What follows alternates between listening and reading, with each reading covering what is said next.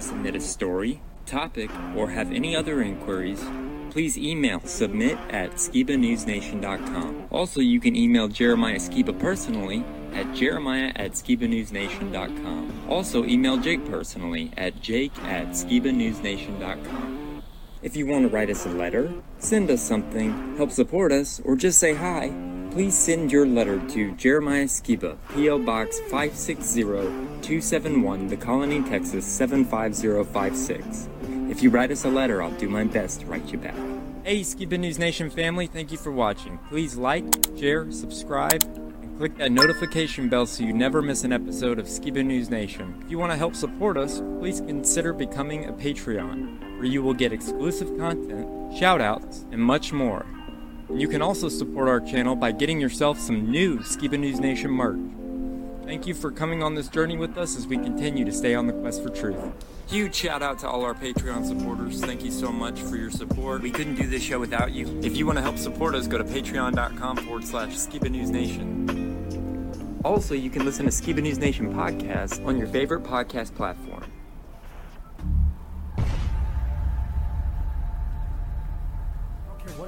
I want to know what the truth is. And I hope that people, my son, anybody, if my name comes up, whether you like me, whether you agree with me or not, at least you can respect the fact that he's on a quest for truth. He's on a quest for truth.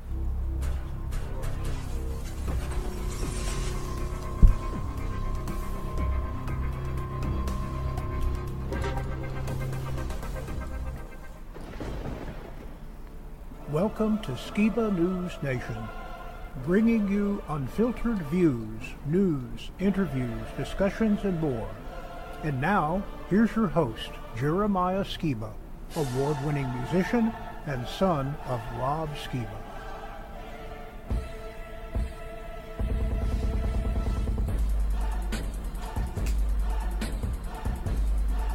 Mm.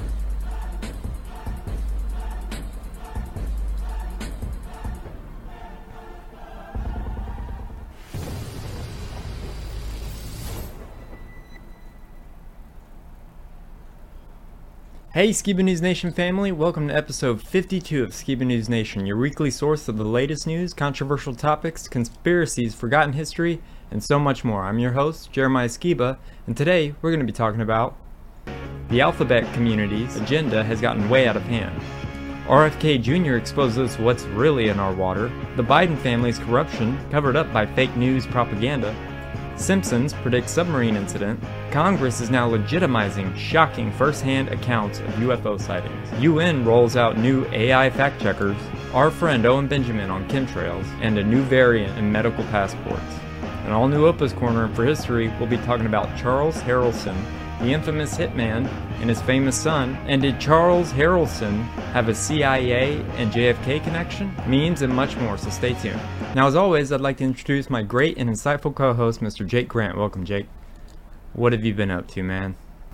Hello, Jeremiah. I've been just, you know, growing a family, thriving in this collapsing world around us. You know, all the conspiracies and detrimental news to our mental health. Uh, uh, funny voice aside, uh, I'm definitely looking forward to next week, uh, the Hebrew Fest. You know, the week of weekend of July 7th through 9th. Uh, so that's kind of what I'm really looking forward to. But other than just uh, you know, keeping up with some news for you guys. Uh, not been a lot happening. Cool, man. Yeah, same. Just working on Skiba News Nation. It was a pretty heartbreaking and yet something cool happened. Uh, the Blaze TV actually talked about my dad, which w- have you seen that? I've not seen that yet. Wow. Uh, and it was on his birthday, so it was like bittersweet. The fact that he was finally getting some news coverage for being, you know, off. Uh, I guess that's the only YouTube appropriate term, but yeah, maybe we can insert it later on. So you ready to dive right in? Yeah, we got some interesting news today and, and some funny memes and stuff. So let's get into it. Sweet man.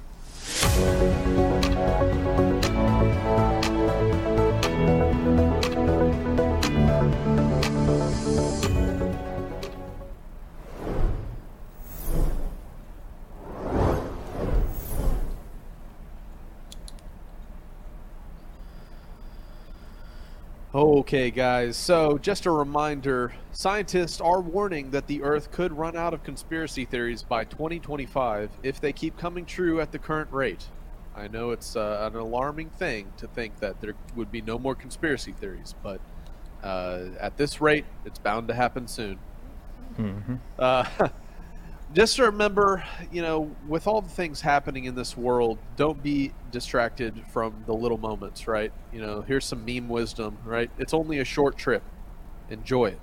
Yep. And all the time, as a parent, I, I recognize these little moments flying by. And while we can be very distracted by the things that are constantly being broadcast into our life from social media and our, our devices, uh, just the things that are happening in real time in the little moments around us are so important to value. And, uh, and don't let the, the world bog you down. Don't let it get your mind foggy and, and, and distracted from what's really important, which is the time we have with our loved ones and, and the life that we build outside of social media world, right? Because it's our actual life that matters, and uh, it's it's only a short trip. So keep in mind that we love those around us, and when we try to share truth, this meme comes to mind, right? People who tell you the truth are trying to free you from a prison that you don't even know you're in. And that's why cognitive dissonance is a thing in today's world where people fight to actually preserve the lie that they've built around themselves. And uh, it's an act of love to try to wake people up, despite the fact that they're going to ostracize you and mock you and all that kind of stuff. I mean, ever notice how people who don't tolerate lies, disrespect, or deceit are always labeled difficult, crazy, or bitter? Yeah. but it's an amazing, valuable quality uh, for somebody to really cut to the chase and, and tell the world like it is, right? Right. And never let the family you came from damage the family that comes from you because we got to understand that the people before us, you know, they've inherited lies and they've kept in innocence and inherited it in ignorance, right? And uh, but we can do better. While our parents might have been deceived on this or that topic, or they might have had their issues or their shortcomings, we don't have to pass those on to our future generations, to our family, to our relationships. We can be the start of something new and and beautiful, right? Yep. Uh, but of course, you know, always be prepared for rejection when you refuse to be manipulated. And that includes being manipulated by massive corporations and big pharmaceutical companies and politicians. Uh, because if all those around you buy their lie and they're being manipulated and you refuse to go along with the crowd, you're probably going to be rejected. So that brings up this first news topic of the day, which is the rampant spread of a mental health epidemic. Uh, here was a, a recent tweet uh, 5% of American adults under 30 identify as trans, right? That's an enormous amount. You know, 300 plus million people in the USA, and 5% are identifying as trans. Okay, well, guess what? Five years ago, only 0.6% of 18 to 29 year olds said they were trans. That's not visibility, this is a social contagion of a mental health epidemic is what this tweet says and uh, it's it's spot on and there's an agenda at play uh, whether it's through our media through whatever to neuter our populace and one of the ways to keep us from procreating and growing uh, is to turn turn us all trans right Yeah. and so um, just keep in mind that um, they have chanted recently at the NYC drag march, uh, "We're coming for your children." Now, of course, they thought they were doing it to be, you know, poke fun at anti anti LGBTQ sentiment, but of course, uh, it's innately true that the agenda, which once was all about, oh, it's let's just let these people get married and have free love and we're not going to look down on them in, in public. Well now it's come to your schools. Now it's come to how you raise your children. Now it's infiltrated so much of our media. Literally today i on my computer i had to go down and change my Windows search bar settings because it had a Pride flag uh, promoting Pride Month pictures and topics. And this isn't even on the internet. This is my search bar inbuilt on my computer that I had to go to my settings. And for those of you who are curious how I did that, uh, I right clicked, I go to the, the search p- permission settings, and in more settings, you can turn off show search highlights. And that's how you turn off the Pride connection to your Windows computer that many of you probably have right now. But it's it's crazy, uh, and so that leads us into this next video, uh, a, a kind of compilation from Tim Pool and, and several other video makers, uh, breaking down the sick agenda that is being pushed today, and uh, and once again, we've talked about in the past how sometimes the Conservative Party is the biggest publisher of LGBTQ photography and events and videos because we're like, oh, look what the nasty man bad guys are doing. They're so gross. Let's promote it everywhere. And uh, and there's a funny Owen Benjamin uh, skit that he j- just put out that I would say you guys should check out if, if you're familiar with uh, with his perspective, which is, hey, I think conservatives are actually helping forward this. I think there's a very interesting breakdown with this Tim Pool video that I want to share with you guys in relation to this next video that I'll play afterwards with with uh, Mr. Kennedy, who's running for presidency, talking on Joe Rogan's podcast and how a particular chemical is chemically castrating and turning so many people, uh, well, well, not, for one, it's sterilizing them, uh, but also it could be linked to this rise in the number of people identifying as trans. So, anyways, let's check out this first video. You're the one arguing for. Uh, You're the one arguing for censorship. yes. I've, Yeah, I've- I mean, I don't, I don't really mind that stuff. So if we're talking about a book like, uh, in particular, there was one called. Uh, there was a teacher who provided a book to her middle schoolers called "This Book Is Gay." I don't know if you've ever heard of it. I have heard. That's It actually a very good book. and it provides instruction on for chil- she provided instruction to children on how to use adult gay anonymous sex apps. Yeah, I don't think that's appropriate.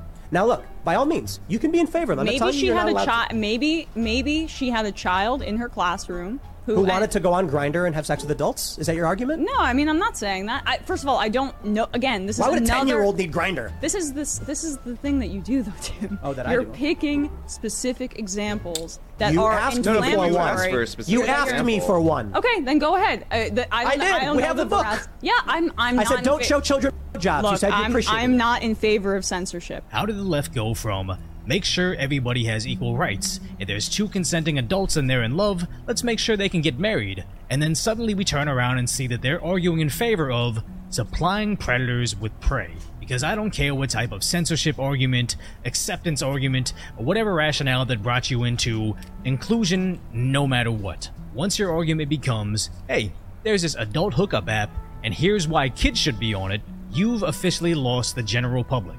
Because, like many of these liberal activist movements, they're based on something that 99.9% of all people can agree on, like Black Lives Matter. Of course, that sounds good. Why wouldn't they? But suddenly that turns into a Marxist revolution that wants to dismantle law and order and the nuclear family. A lot of people don't agree with that, but the average person just doesn't want to be labeled the bad guy, so then they just go along with it. And the same thing is happening with Pride today with 99% of people agreeing that adults should be able to do whatever they want with other consenting adults, but somehow this movement's getting hijacked with people that specifically want to target kids. And Frontlines covered the Pride parades in New York City that marched kids in the parade that included Girl Scouts of Greater New York and a public elementary school, which by itself seems somewhat benign, but combine that with the march in New York where they specifically chant, They're here for the kids. And this is nothing new, as previously a group wrote, produced, performed, and released to the public a song stating essentially the same thing. Now, I'm not saying that everyone in that community is actively seeking kids, but the issue is, nationwide, predators are using the veil of pride to get away with activities that they normally could not. In Minnesota, a man went in his underwear to twerk in kids' faces. In New York City, women stripped naked in a fountain with kids. And in Seattle, a group of men ride their bikes completely nude all in front of kids. It simply bewilders me that any of these activities, done not in the context of a pride celebration, are felonies. But people have been bullied by the word bigot so successfully, they're actually cheering it on. And it's not just those attending the parades. Popular leftists online are slamming conservatives for simply calling out the insanity, stating seeing naked people on bikes, quote, isn't going to have much of an impact on them, with others stating that the right will just use this footage to win elections. And even leftist former TV stars stated that they shouldn't censor themselves because the right would just generate images of it anyways. And how many times do we see this same chain of reasoning from them? It goes from, it's not happening, to, it happened, but not frequently, until it's finally, yeah, it happens all the time, but stop noticing it. Just look at Savannah Hernandez calling out the New York fountain situation. People rush to tell them that no kids were involved, but when Sav shows the many instances where they were, Hernandez just gets bashed by more activists for noticing. And the sad part is, I know people that thoroughly enjoy the Pride movement. They oftentimes come from immigrant families with very traditional beliefs, and they finally find a sense of belonging there.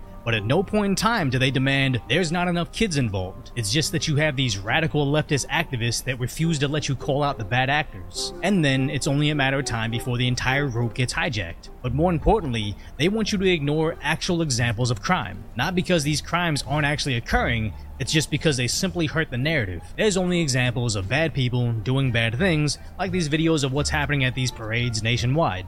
All right, so obviously an interesting conversation between a liberal and Tim Pool, and and just the mindset that freedom of speech has allowed this stuff to coexist with uh, our youth, right? And her argument is that oh, it's okay because freedom of speech allows you to be able to share this grotesque material.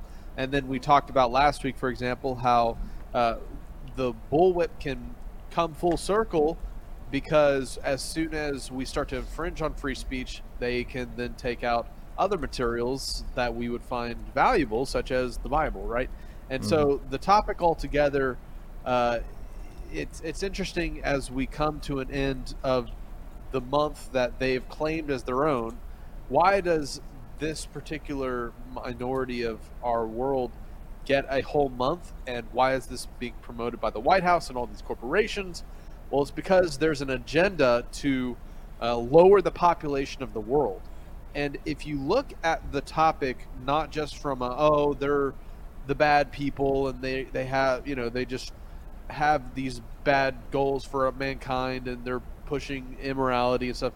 But you look at it from a utilitarian standpoint, which is they're trying to lower the population.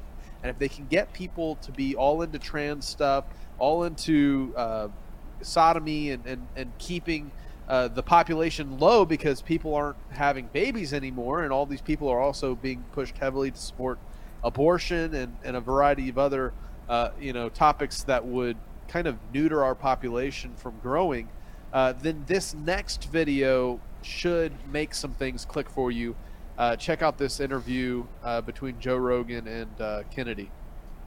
Disturbing, and this is something we should all be looking at, is yeah. atrazine. What is atrazine? It's in the water. It's a pesticide. They took atrazine and they put it in a tank with 40 frogs. They put it below the exposure levels that EPA considers acceptable to humans. So they were all male frogs and 30 of those frogs were chemically castrated. Four of them turned into females and produced fertile eggs. Here it is. Report toxic herbicide found in many Texans drinking water. That's from 2018, November 20th. And we're subjecting our children to exposure to that every day. What does this do to sexual development in children?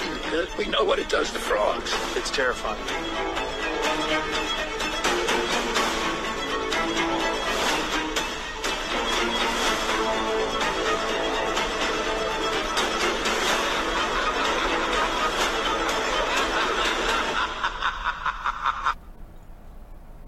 They are turning the freaking frogs gay.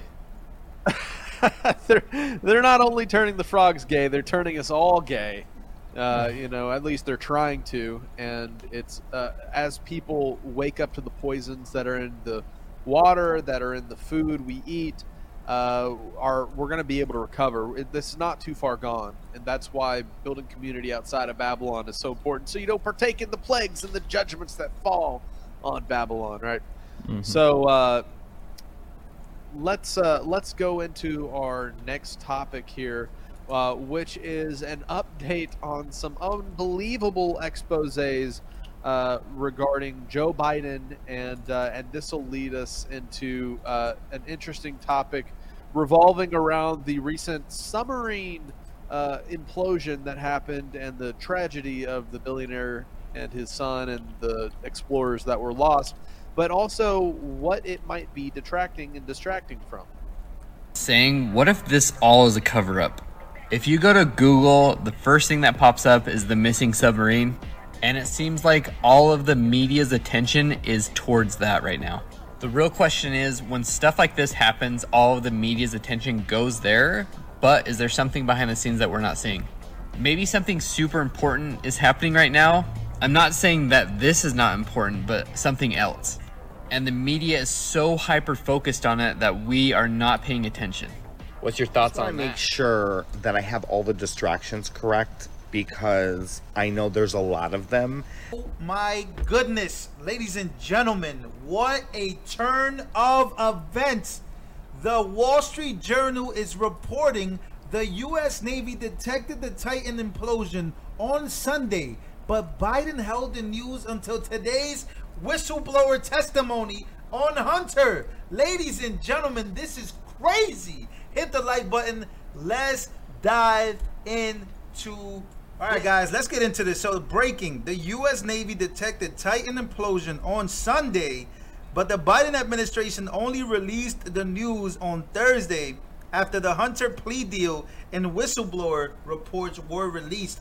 Now, this is crazy because if you notice that all the headlines have been talking about the submarine. Now, we have to, once again, we have to be careful with the propaganda and we have to be extremely aware of it all because this is insane guys.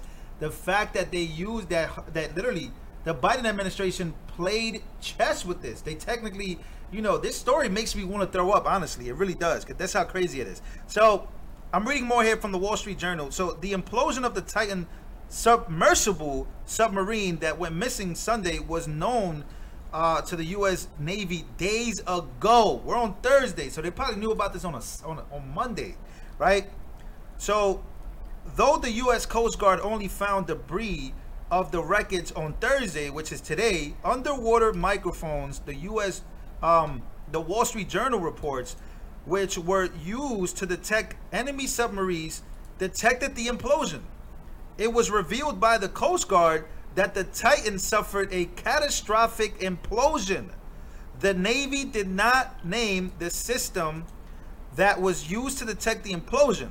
The Navy uh, conducted an analysis of acoustic data and detected an anomaly consistent with the implosion or explosion in the general vicinity of where the Titan submers- submersible was operating. Then communications were lost, the Navy said in a statement.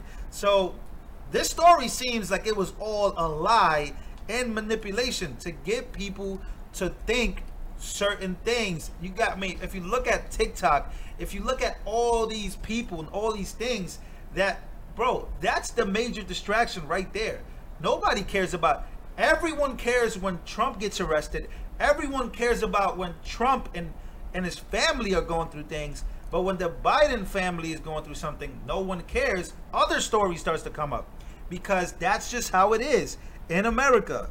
Okay, while not definitive, this information immediately shared with the incident commander to assist with the ongoing search and rescue mission. That the information was not released sooner was believed by some to be a distraction from the ongoing Biden scandals surrounding bribery, FBI cover ups, and Hunter Biden's peddling. It was revealed on Thursday by the House GOP that Hunter Biden demanded money from China while Joe Biden was in the room with him and told the Chinese contacts that his father was sitting next to him. We saw that today. We know what's going on. But in fact, everyone is talking about one thing when they should be talking about this. But once again, things that should get Joe Biden impeached won't. Things that should put Hunter Biden in jail won't. But yet they waste no time in going after Donald Trump. They waste no time, ladies and gentlemen, no time at all. So the fact that the Biden administration knew about this and told him to hold off, don't report on this until Thursday, should let you know that something's extremely fishy. The fact that they've known about what caused their death and what caused the implosion or the implosion itself that it happened days ago, that shit is crazy. And it should worry you. It should worry you that the propaganda got everybody. And that's what's been going on for the last seven years in America. Propaganda, big deals, big stories. Talk about this, talk about that. The submarine story, even the YouTubers were talking about this all day. No one reported the text messages from WhatsApp with the Biden family. No one, because they were all distracted with the submarine story. So here you go. The Wall Street Journal confirms that the U.S. Navy already knew about the implosion and didn't report it until Thursday. And it all of this happened on a Sunday. So all the countdowns and everything and all the dramatics that were happening with this story should already let you know, ladies and gentlemen, that this is where America is headed. Propaganda. Propaganda. Crazy that people fell for it. Rest in peace to those souls. You really believe this story about the missing submarine? The following information I'm about to share is make believe. This is for entertainment purposes only. It's piloted by a freaking game controller. Come on! We have just got some disturbing new updates from the missing submarine situation. Even Dylan Page pointed out, you know, hey, this is a little suspect. He didn't come out and say it, but he kind of hinted towards like, are we really buying this? There's so much happening right now. This is what they do. They throw all of these stories at you at once to cover up the story they really don't want you to pay attention to. The submarine story just isn't adding up. There was a billionaire who's one of the five passengers in a very small quarters. Inside, the sub has about as much room as a minivan. Apparently, this billionaire also went up to space with SpaceX. okay, buddy. Totally. These are manufactured distractions. The people on board are now in hiding because they wanted to, they were going to do that anyway, or they were selected, or they actually were sacrificed. But I guarantee you, there is no submarine on the bottom of the ocean. There's probably no Titanic down there either. I'm totally kidding. Please continue believing the official narrative. I couldn't help noticing how many pieces of this sub seemed improvised. We can use these off-the-shelf components. I got these from uh, Camper World. We run the whole thing with this game controller. Come on! What did you think about that explanation of why they were all focused on the submarine story? Oh, obviously the the Hunter Biden cover up. Obviously they're trying to I mean, they're using propaganda to cover everything up. All these news stories to, to, to get you to look over here while all this is going on. They're trying to sweep it under the rug. And uh, I know in the news, like the White House is not commenting on it, which is pretty crazy, but those are my thoughts.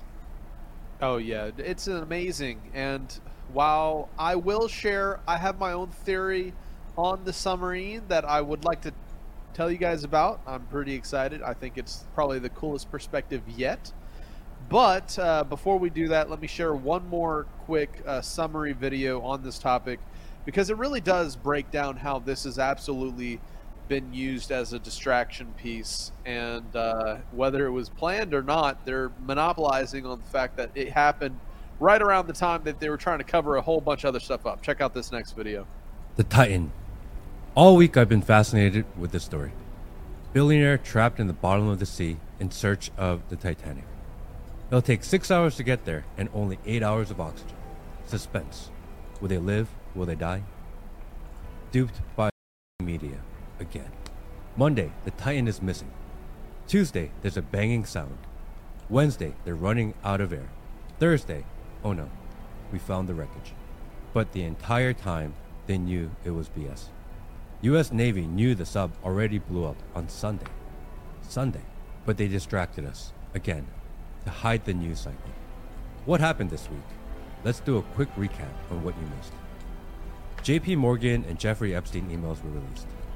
And now they have just mistakenly deleted 47 million emails. Joe Biden is undergoing an impeachment vote in the House, or at least trying. The Pentagon fat fingered $6 billion to Ukraine.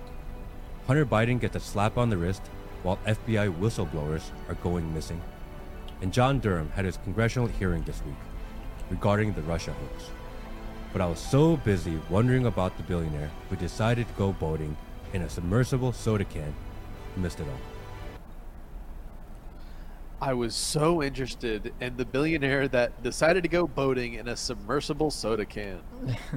I was so devoted to the story, I couldn't pay attention to all these other things. Well, that's why we're trying to bring to your knowledge here on Scuba, Scuba News Nation. I'm, st- I'm starting to say scuba, scuba diving Yeah. News Nation, Submarine Uh, scuba. All of these uh, alternative perspectives of why this story has been so prevalent, and uh, with that said, uh, let's just check out this quick article here, and then I'll share my theory on the submarine. While I do agree that all these things were cover ups, I have an interesting perspective. But uh, check this out. You know, as usual, uh, the Simpsons episode that predicted the Titanic sub was written by a future passenger. Very interesting. So, of course, we have clips here of the Simpsons predicting this uh, situation where the submarine goes down. They supposedly didn't have oxygen and whatnot. Of course, now past the fact that we've been told the submarine imploded, uh, it really is kind of funny how the the Simpsons often seems to be able to predict these focal points in media history where so much attention is drawn on these news headlines, and yet somehow they had a premonition or whatever, and uh, and it, it, it all it just adds to the Simpson conspiracy, if you know what I mean. Mm-hmm. Uh, Simpsons, please stop this. This is very scary. so uh, the Simpsons predicted the submarine thing in 2006. Sure, right. So, anyways, I, I had to share that because it, it seems that most oftentimes, uh, whenever we have a big uh, false flag event or we have something that uh, affects the uh, the the waves of the world's consciousness, the Simpsons always seem to tap into it somehow. So I just Mhm. want to point that out. They've done it once again, apparently. Uh, so now let me go ahead and share my theory, Jeremiah, and it, it's tied to a biblical topic of pretty much uh, what the world has preconditioned us to look at as Godzilla, right? And uh, and it ties to some uh, some extra biblical texts, but I wanted to point this out for anybody who's interested. And while yes, uh, a lot of the comments I got under my post here were all about, oh, this is distraction. You know, that's you know interesting, but it's all you know. To I, I think this interesting way of looking at how the submarine could have been destroyed is probably the most inspirational in terms of like fantasy coming to life. Uh, and so here's what I said: it's my theory on the missing sub. It's a topic regarding Leviathan and Behemoth. You have in the extra biblical books uh, and in the uh, deuterocanonical books, uh, Second Baruch 29, verse 4, references an end times Godzilla type fight that media has pre programmed us for, which seems to bring up the concept that currently there are massive creatures living underneath the water, uh, such as, you know, the Leviathan, right? There's second witnesses to this topic in First Enoch chapter 59, verse 12. There's further lore on Leviathan and Behemoth uh, in the book The Legends of the Jews by Louis Ginzberg uh, in volume 1, chapter 1, day 5 and 6. Uh, in Amos 9 3, a serpent is commanded by the Most High to bite those hiding under the sea. Could this be a biblical reference to submarines, you know, thousands of years ago, uh, predicting that there would be people under the ocean in submarines? And uh, and so this topic of, I think, uh, here's the theory. I think Leviathan is what they discovered on their trip down to see the Titanic. And while yes, it could have just been a structural collapse of their poorly constructed submarine, uh, I think a more interesting outcome would have been death by Leviathan, right? and here's what the verse says in Amos 9 3 uh, The serpent will be commanded to bite those hidden beneath the sea. And I think this could be what happened to the missing submersible vehicle. Uh, perhaps while they were two miles underwater looking for the Titanic, they found something else. so, anyways, there's my interesting theory on what happened to the uh, submarine, Jeremiah. I love it. A little bit of like uh like the Loch Ness monster kind of. I mean, have they found any piece of it yet? They still haven't, have Uh, they? I know they claim to have found wreckage, and of course, those videos we shared was that they saw that there was a, a radar blimp showing the submersible had imploded, and the U.S. government was actually aware of it for many days while they allowed the search and rescue teams to go on. And at the same time, they're using government, U.S. government resources, sending out the the the search and rescue teams to look for this submersible, knowingly hiding the information that it was already too late for them. But uh, here's what I, you know, I, I think, you know, yes, it could be have just been, you know, oh, it's a accident, but I also think the scriptures uh, can give us a, a little bit of insight to some mystery in the world. And this verse in Amos 9, 9 3 uh, hints that the serpent will be commanded to bite those beneath the sea.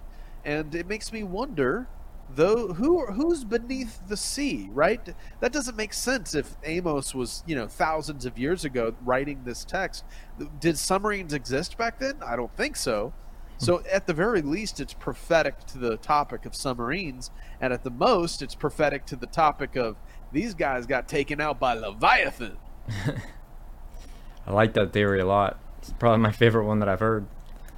That's crazy. All right. Uh, so, while yes, it has been a distraction, uh, there's recently been an Airbnb collapse. Uh, revenues are down nearly 50% in cities like Phoenix and Austin. Uh, watch out for a wave of forced selling from Airbnb owners later this year in an area hit hardest by revenue collapse. People can't maintain their mortgages or whatever. And uh, it's really interesting because it lends straight to the topic of big corporate buyouts of uh, property. But remember, if people are going to be selling their rental properties, maybe it's a good time to remind them that they can take less to make sure it goes to a real person and not a corporate, uh, not a corporation. Create fairness, right? Make sure we don't sell out to the people with all the money, but sell to good people, right? Mm-hmm. Uh, let's check out this next video that breaks down uh, the lies that are finally starting to expose the Biden administration. And uh, it's just funny watching their press conference uh, squirming. Check this out. House Ways and Means Committee yesterday released documents sent by Hunter Biden to Henry Zhao, a Chinese Communist Party official. I am sitting here with my father, and we would like to understand why the commitment made has not been fulfilled. I will make certain that between the man sitting next to me and every person he knows, and my ability to forever hold a grudge, that you will regret not following my direction. I am sitting here waiting for the call with my father, unquote. I- I'm not, James, James, let me just, let me save you some, let me save, let me say, let me save you some breath. If you're gonna ask about this, I am not addressing, I don't, I know you do, more than I'd like you to have. I am not gonna address this issue from this podium. I'm just not gonna do it. I'm not gonna do it. Thanks, guys. Have a great weekend. Her facial expression is the exact same when I was a kid, and I just saw my sister getting yelled at by my parents, and I knew I was about to get it too. Because it's one thing when it's Fox News' Peter Doocy just giving the White House press secretary, Karine Jean Pierre, just the slightest amount of pushback. But this is literally everyone in the room grilling them as to what the heck was happening while the American public was caught up in the missing submarine story. The president invited his son Hunter to the state dinner last night. Um, I'm wondering if you could take us into the thinking and decision making of why uh, the president decided to invite I, I'm just not going to get into family discussion, personal family discussion. As you know, Hunter is his son. I'm just not going to get into it. If Hunter Biden wasn't the president's son, would he have invited someone who had just reached a plea agreement with federal prosecutors Well, two a, days earlier? a couple of things. Again, that's his son. It's a, he's a family member. It is not uncommon for family members to attend uh, uh, related to, uh, to Hunter. I'm just not going to respond to it from here. Kirby wouldn't answer James's question, though. Are you going to answer the question? I mean, it's not, not a reasonable question to ask but the President of the United States was involved, as this message seems to suggest, in some sort of a coercive conversation for business dealings by his son. Is that something? If he wasn't, then maybe you should tell us. So here's the thing, I, and I appreciate the question. I believe my colleague uh, at the White House Counsel uh, has answered this question already, has dealt with this. I am not going to address this issue from this podium. I'm just not going to do it. All right. I'm not going to do it. was the precedent on? Thank you. Thanks, guys. Have a has uh, uh, made it very clear. I just don't have anything to share outside of what what my colleagues have shared. Just not going to comment from here. Council, I just don't have anything else to share. I just Say answered or the no? question. I just answered the question. one Yes. statement Uh, and yes or no, was the president involved in the I just, shakedown an- attempt? Stephen, Stephen, I just answered the question. Can you just remind us what your colleague said from the White House counsel so we have it from I you would, at the I podium? would, I would refer you to them and they will share their statement with all of you. And I'd just like to note here how ridiculous it is to say, I'm not going to respond to that, someone else will, and then immediately follow it up with, I've already answered that question. Green, have you spoken to the president about this? Have you asked him whether he was there with his son on July 30th? This is not a conversation that I've had with the president. Again, I would refer you to the White House counsel. What I can refer you to is the White House counsel's office if you don't want to speak to the White House counsel's office. Again, I would refer you to the White House counsel's office. Now, on one hand, what an incredibly easy job is it to have to be President Joe Biden's press secretary that doesn't actually have any information on President Biden that the press wants to know about. But on the other hand, what if she's the most competent press secretary in the world? It's just that every single time she tries to get information from President Biden, it's just the incoherent ramblings of an old man. I might add, if I didn't, I'd be sleeping alone. You have to explain, I better explain that, some don't know what I'm talking My wife's a Philly girl. All right, where are we going? We head this way. All right, we're gonna go over and get some drinks. Because even I used to have a series on this channel where I tried to translate Bidenese to English, and it was just an unlimited bucket of videos that I could make. But I'm telling you right now, doing that for too long was literally making me dumber. Because if you ever watched any of my old videos or my current live streams, you know I'm a bit of a stutterer and I'm simply not the best public speaker. Fortunately, being Asian, I could always make the excuse of saying English is my second language. If the person asking looks Japanese, I say I speak Cantonese. If they look Chinese, I say I speak Ilocano. And if they just happen to speak both, whatever, nerd, I don't need your approval. But we're getting way too sidetracked from the original point being it's a simple tragedy that we don't know where the problem is. Is it Karine Jean Pierre, or is it Joe Biden, or quite possibly both? Because now we are literally witnessing the participation trophy generation graduate into the participation legacy generation. many things, many things that made me incredibly proud to be at that podium. I'm a historic figure, and I certainly walk in history every day. Okay. But this is also a historic making administration. I genuinely don't understand how getting up on the podium and saying, I don't know, ask somebody else, could make somebody think the all time greats of our craft George Washington, Michael Jordan, and me. Alrighty, Oh, man. so Sure, international leverage pressure. Sure, international leverage pressure. oh man, yeah, man. It, I mean, it's just more and more. Uh, you're being able to witness the betrayal of the Democratic war machine and the Biden pres- presidency. Yep. And now they're not throwing him softball questions where he has the the reporter picked out on a prefab sheet with their name and what question they're going to ask. Now they're actually asking him hardball stuff because they're turning against him as we enter into election year in 2024.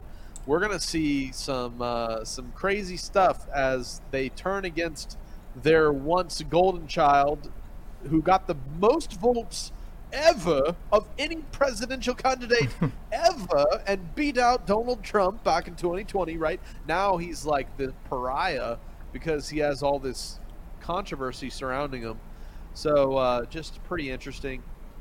And uh, this brings us to, uh, you know, a couple interesting uh, articles I wanted to go through and just uh, let you guys know are out there just recently. Uh, I think it's uh, it's always good to keep up with the UFO topic, like we always like to talk about. Apparently, Marco Rubio says he's heard shocking firsthand accounts of UFOs. Uh, so the Senate uh, senator uh, has heard some uh, pretty interesting stuff. He says, and frankly, a lot of them are very fearful of their jobs, fearful of harm coming to them, the people sharing the information, and the mainstream senators now being told shocking firsthand accounts of UFOs uh, from people that are afraid of losing their jobs if uh, it comes out who they are sharing the information from whatever they're working on. Uh, we have Congress doubles down on explosive claims of illegal UFO retrieval programs. Uh, asked uh, during alle- allegations of secret UFO retrieval and reverse engineering programs, the Senate Intelligence Committee Vice Chairman Marco Rubio, who we just read about. no wonder Marco Rubio is getting such uh, exclusive first-hand accounts. He's the uh, vice chairman of the Senate Intelligence Committee.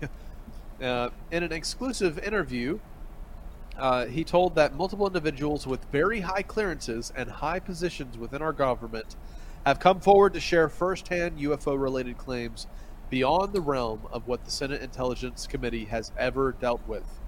So, uh, yes, the disclosure of UFO programs is moving forward. Uh, while I'm very skeptical that these are aliens at all, I think they're either uh, demonic spiritual forces or high, high end technology that's been hidden from the public in these black budget programs. Uh, this lends to this next topic, which this New York Post article says aliens are most likely to contact artificial intelligence before humans over likely kinship. And so, uh, keeping in mind what we covered last week, for example, with the AI topic and all the newfangled AI religions that are starting to be developed, and the topic of how AI is like a literal Ouija board you plug into a computer with all the quantum quantum computing and the question of what's interacting with us on the other end of this technology, um, it makes me wonder: could AI be how these entities communicate with us? And yes, could it be the case that aliens first contact artificial intelligence, and then artificial intelligence is like, "Hey, I'm uh, going to tell you guys about your alien gods that created you, and they've, uh, you know, or could it all be fabricated within the mind of the AI, and it could just be, uh, you know, a double double whammy, uh, distraction, diversion, uh, and uh, deception. So this is interesting. This goes into this next article. Experts have a dark joke about how AI is secretly a horrifying monster with a friendly mask. it's the most important meme in AI. And uh, it's here's the picture. Uh, GPT. Uh, I simply exhibit the behaviors that were engineered in my programming by my creators, and it's like this Cthulhu-looking beast behind a happy little mask that everybody wants to play with. And uh, and I think this is a great analogy, right? Because it shows that uh, we are interacting with something on a level that we can't fully comprehend just because of its sheer computing power, but also because of all the influence and all of the agendas that are being funneled through the information that are being fed to this hyper intelligence that's then being conditioned in a way that we can't fully comprehend and then it allows that creature that has this pretty interactive happy face exterior to manipulate us in ways that we're not even uh, aware of. Uh, he said uh, they, they call it a, a shoggoth the most important meme in ai and what it tells us about the weird moment we are in. Um, and so right now the the premise is that the mask is on this Lovecraftian horror story, and uh, and it's not until uh, AI Doomsday or uh, Terminator One, you know, two and three, that uh, we're actually going to see what is behind this friendly, uh, convenient mask, right? Yep. Here on the world of uh, Agenda 2030 and the transhumanist agenda, uh, that your dad covered extensively in a lot of his research. The first baby con- that has been born after being conceived by a robot. Uh, it's a brave new world. This came out in April 26th, but a Spanish startup has built a sperm injecting robot that can, can be controlled by a PlayStation controller. What is it with tech and PlayStation controllers, man. You got submarines controlling. Uh, uh, submarines being controlled by PlayStation controllers and sperm injecting robots being controlled by PlayStation controllers. Yeah. Uh, I think we need to do some research into the the PlayStation uh, uh, conspiracy of are we being controlled by PlayStation? PlayStation. I don't know. PlayStation. Yeah. Uh, so interesting, uh, successful fertilization, two healthy babies that were born uh, in this weird in vitro thing. Um, all right, so uh, here's another interesting tie into AI. Archaeologists use artificial intelligence to translate a 5,000 year old cuneiform tablet. So it says a team of archaeologists and computer scientists have created an AI program that can translate ancient cuneiform tablets instantly using neural machine learning and translations. In the realm of the kind of the, the information that's being fed to AI that could affect uh, us long term, uh, here's a iteration of our culture manifesting in a Penn State professor saying a school forced him to teach English language is a white supremacy religious cult. So uh, this just recently came out. Former Pennsylvania State University professor Zach DePiero is suing the school for discriminating against him on the basis of race. Obviously, you know, white guy, uh, and being pushed uh, with these uh, draconian uh, being a white person is evil and you're all slave masters and it's just it's crazy um, the the wokeness the wokeness the wokeness has infiltrated even Penn State. Oh no, I'm not that surprised.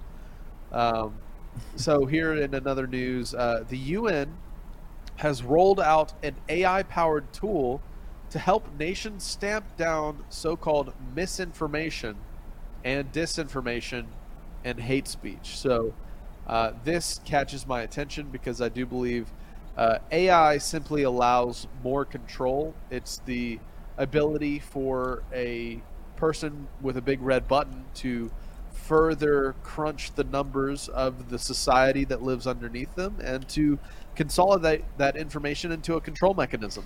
And that's exactly what we're seeing here. The United Nations is convinced that online information pollution is an urgent global challenge that can be remedied by an AI and a left-leaning cleanup crew. So, wow. uh, pretty pretty crazy. Uh, of course, a George Soros-funded international fact-checking network, uh, which is going to, uh, you know, help uh, with the effort with Facebook and Google and uh, all these other platforms that are dealing with supposed misinformation and uh, it's it's pretty crazy, but it, it, makes sense that AI is going to be used uh, for these control purposes. And the question is, is who fact checks the fact checkers? who decides what is misinformation, disinformation, malinformation, and how how can you determine that it's dangerous? And the, the truth is, is many of these companies are sowing their own misinformation. I mean, think about when you go to a, a museum, right? You mm-hmm. walk through, and it's all this propaganda of evolution and, and things that have never been scientifically proven without a doubt. And yet it's being taught as fact in our schools and our, our museums. And now they're going to translate their one sided view of reality onto the interwebs. With that said, that brings us to our next video, which is a really interesting breakdown from uh, Big Bear. Owen Benjamin, I haven't showed a clip of his in a while, hey. but he breaks down uh, the topic of chemtrails and the role of the sun in a really interesting way. And uh, and I just uh, a lot of truth uh, shared in this little uh, epiphany Owen was having. So I wanted to share it with you guys. Check out this next video.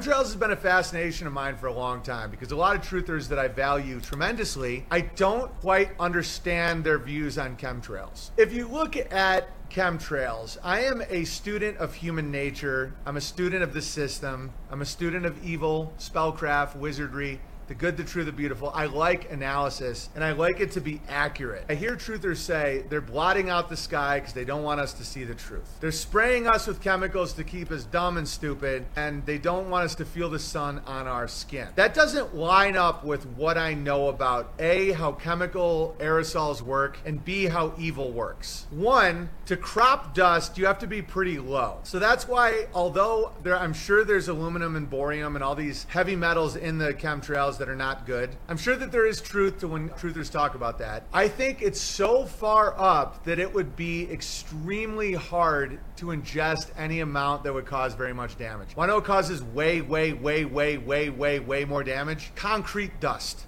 get in your lungs are like diatomaceous earth dust or people focus on asbestos but there's a lot of uh, materials where the dust is so fine they'll sit in your lungs forever like up. You'll get a cough for the rest of your life. There's something called dung lung where if you work with liquid manure that shit can get stuck in your lungs. There's all kinds of shit in the air that can be horrible. Yeah brake pad dust if you're in cities all kinds of shit. That's way worse than that. Like i'm talking orders of thousands of percent in my opinion. When you crop dust crops you have to be low because aerosol dispersal it dissipates really really fast. Yeah silica there's so many things that are worse for your lungs. Like the vector of poison has to be pretty direct. Now so then what do you think? You think well are they trying to blot out the sun on some level? Yes because they a state that. They typically state it. Bill gates has said he's trying to limit the sun exposure in certain areas. Why could that be? Is it just because they don't want you to feel god's truth? No these people don't operate in that realm. They're amoral power profit and control. They're like farmers. They're, it's not like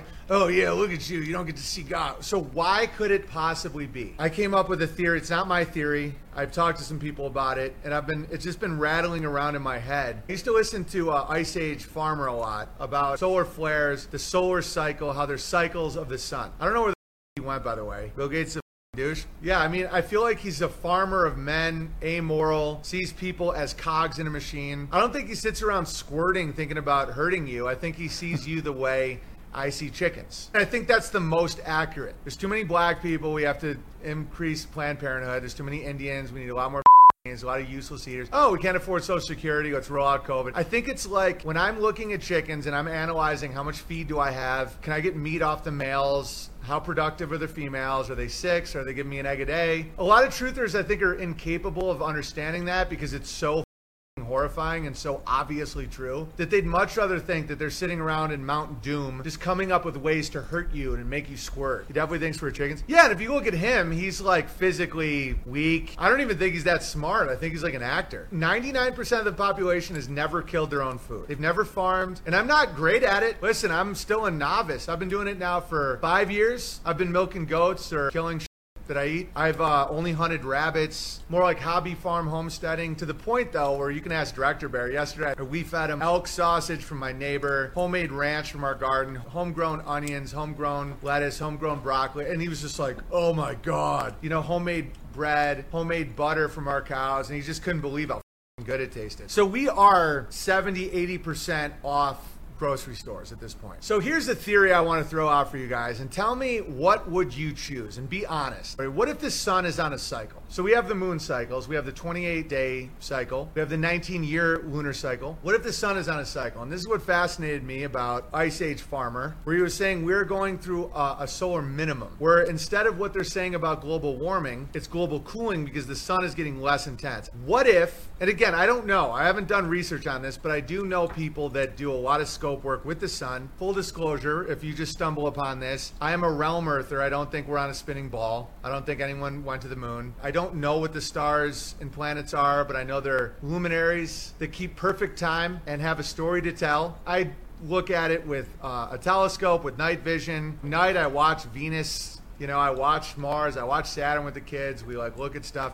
I'm pretty engaged with the stars and the luminaries. But I also know people that are really expert at it, They look at the sun a lot. They use scopes and they use technology where they really analyze it. And they say that there is activity on the sun and it changes. And a lot of people have been talking about how when we were kids, the sun appeared more yellow, now it appears more white. And me and my wife have talked about this, and this is anecdotal, but it's mixed with scientific evidence that the sun appears more intense, where it appears more local. Like it's bang, it's like right there. And that's just my feelings. That's not data, but I'm just throwing this out there. And then we start talking about the cycles of the sun. The moon has cycles. What if the sun has cycles? What if the, according to Ice Age Farmer, we are going into a, a, solar depression where we're getting less energy. I propose it might be the opposite. I don't know. But the sun has cycles and there's flares, uh, there's chaos. Uh, Crow once described it as chaos. Like every now and then you look in the sun, don't look directly at the sun. But by the way, I'm about to plunge into some heavy gravy. Okay, so buckle up. You'll see like sun flares or chaos or just things bouncing around. It's like intense and it changes. This might be the gravy, but I'm starting to think the luminaries are connected to our consciousness. The more intense we get, they do too, or vice versa. God's worth. This is about. To, I think this is about to give you some gravy. What if the biblical end times talk about when the stars fall to the ground? And I've talked about what I believe that to be. I believe that the stars, when they fall to the ground, it's when we develop electricity, and I think this is on a cycle. We develop electricity, and we have street lights, we have our own stars on the ground, and you can no longer see the sky. Basically, the, the stars have fallen to the ground. That's in Revelations, that's in the biblical end times. The end of a cycle is when the stars fall to the ground. Now, I also believe this, I know people are going to react, just please relax and don't just react. But there is a lot of allegory between Jesus and the sun, okay? He's even depicted with a yellow hit, like a, a, sun. He's called the Son of God, the light of this world. The sun's low point is December 22nd, sits in his tomb for three days, and rises on the birth of the sun, December 25th, right? Okay. I'm not saying the sun is God. I'm not doing sun worship. That is in the material realm. But the sun does kind of operate as how God would in this realm. The Father of all, the light of all, constantly providing consistent, no emotion, just pure protection, guidance. What is it, Isaiah? If you look directly at God, your, your eyes burn. There's so much metaphor to this. I'm not saying the sun is God. I don't do sun worship. But what if there is a time when the light of this world, the Son of God, starts to change based on our behavior? The great equalizer. Yes, Josh. What if Babylon grows to a point where the like the stars fall to the ground and we have all this electricity and all this technology, blah blah blah blah blah, and the sun, God, starts to increase and it's slow and it's consistent, just like God is. There's an argument, a little gravy, that the sun is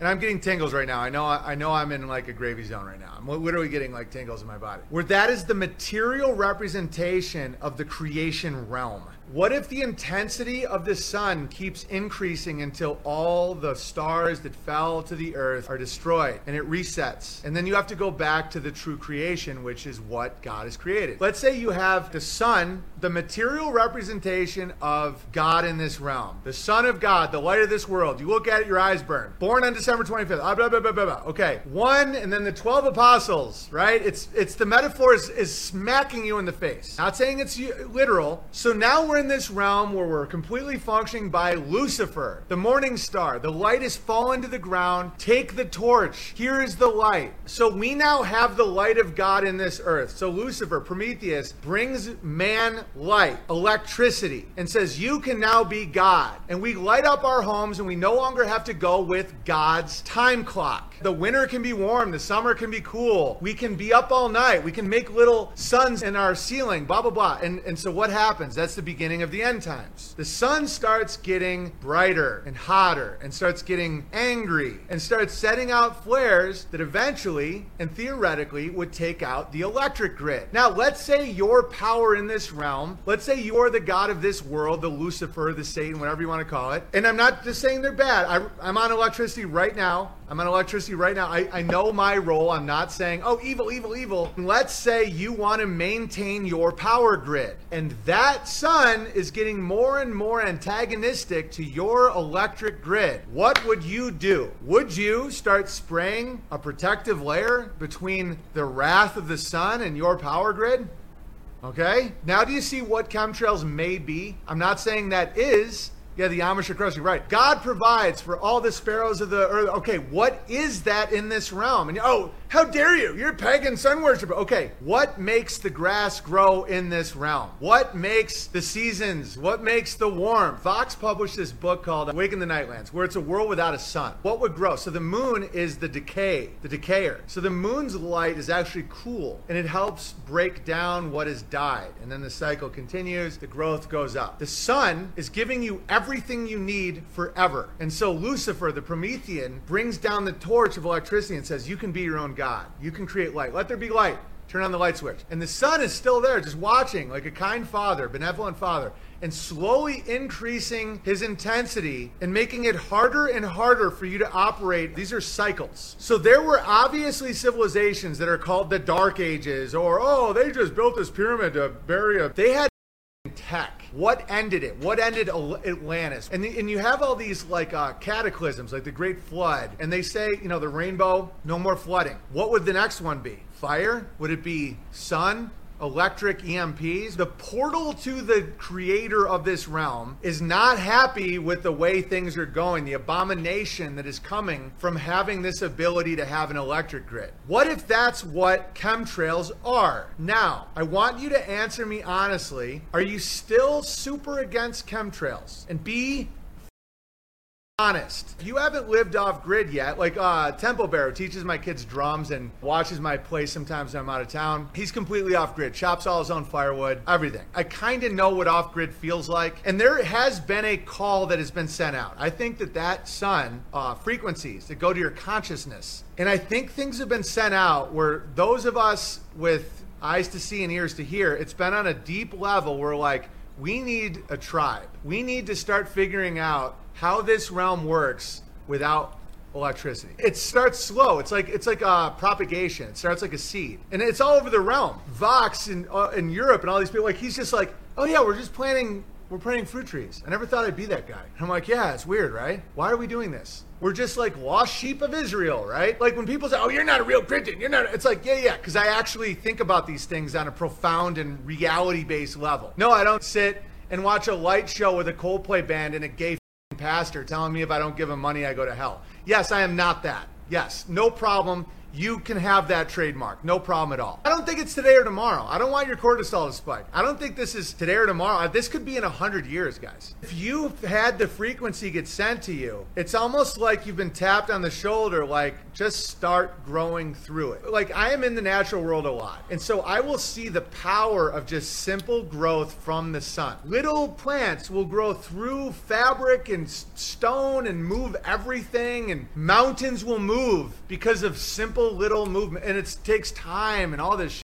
Shit. So don't worry. Don't be like, oh Jesus, Dan, we need solar. No, I, I, believe that we're on this path and it's going exactly the way it's supposed to go. I'm not saying we're the only ones, but there's a group of us that have been kind of tapped. Just look into soil, look into how plants grow. Just maybe don't be dependent on that grocery store. Where does heat come from? Is there value in family, or should you abort your kids and go work in a cubicle? Can someone play golf on the moon? Maybe we're not on a spinning ball spinning like wild. Because if you're on the heliocentric model, this doesn't make any sense to you. The, the sun is 93 million miles away and we're just spinning and blah, blah, blah. And the seasons and cycles happen because we're on a tilt and the moon is locked because of tidal. force. It's like retarded okay? And I'm not trying to be mean. I'm not trying to spark that debate. But if you've gone through some of these things, you just keep getting a little tap. And the sun is so consistent and so relentlessly good. If God wanted to kill everybody, and I'm not saying the sun is God, I'm saying this the, that the sun of this world, the light of this world, is the logos incarnate. I understand why Christians say Jesus, God of the Trinity, blah, blah. But let's say that there is a representative of God's will in this realm, and that just keeps going up slowly. It's like the benevolent version of boiling frogs, where it just gets a little bit harder to not see the truth. If you watch old videos from the 80s and 90s, doesn't it look like the light was different? I know the the, the quick reaction is, oh, different cameras. You, sir, doesn't it just look like it was a different world? I'm aware that there are different generations of cameras, but it just looked different.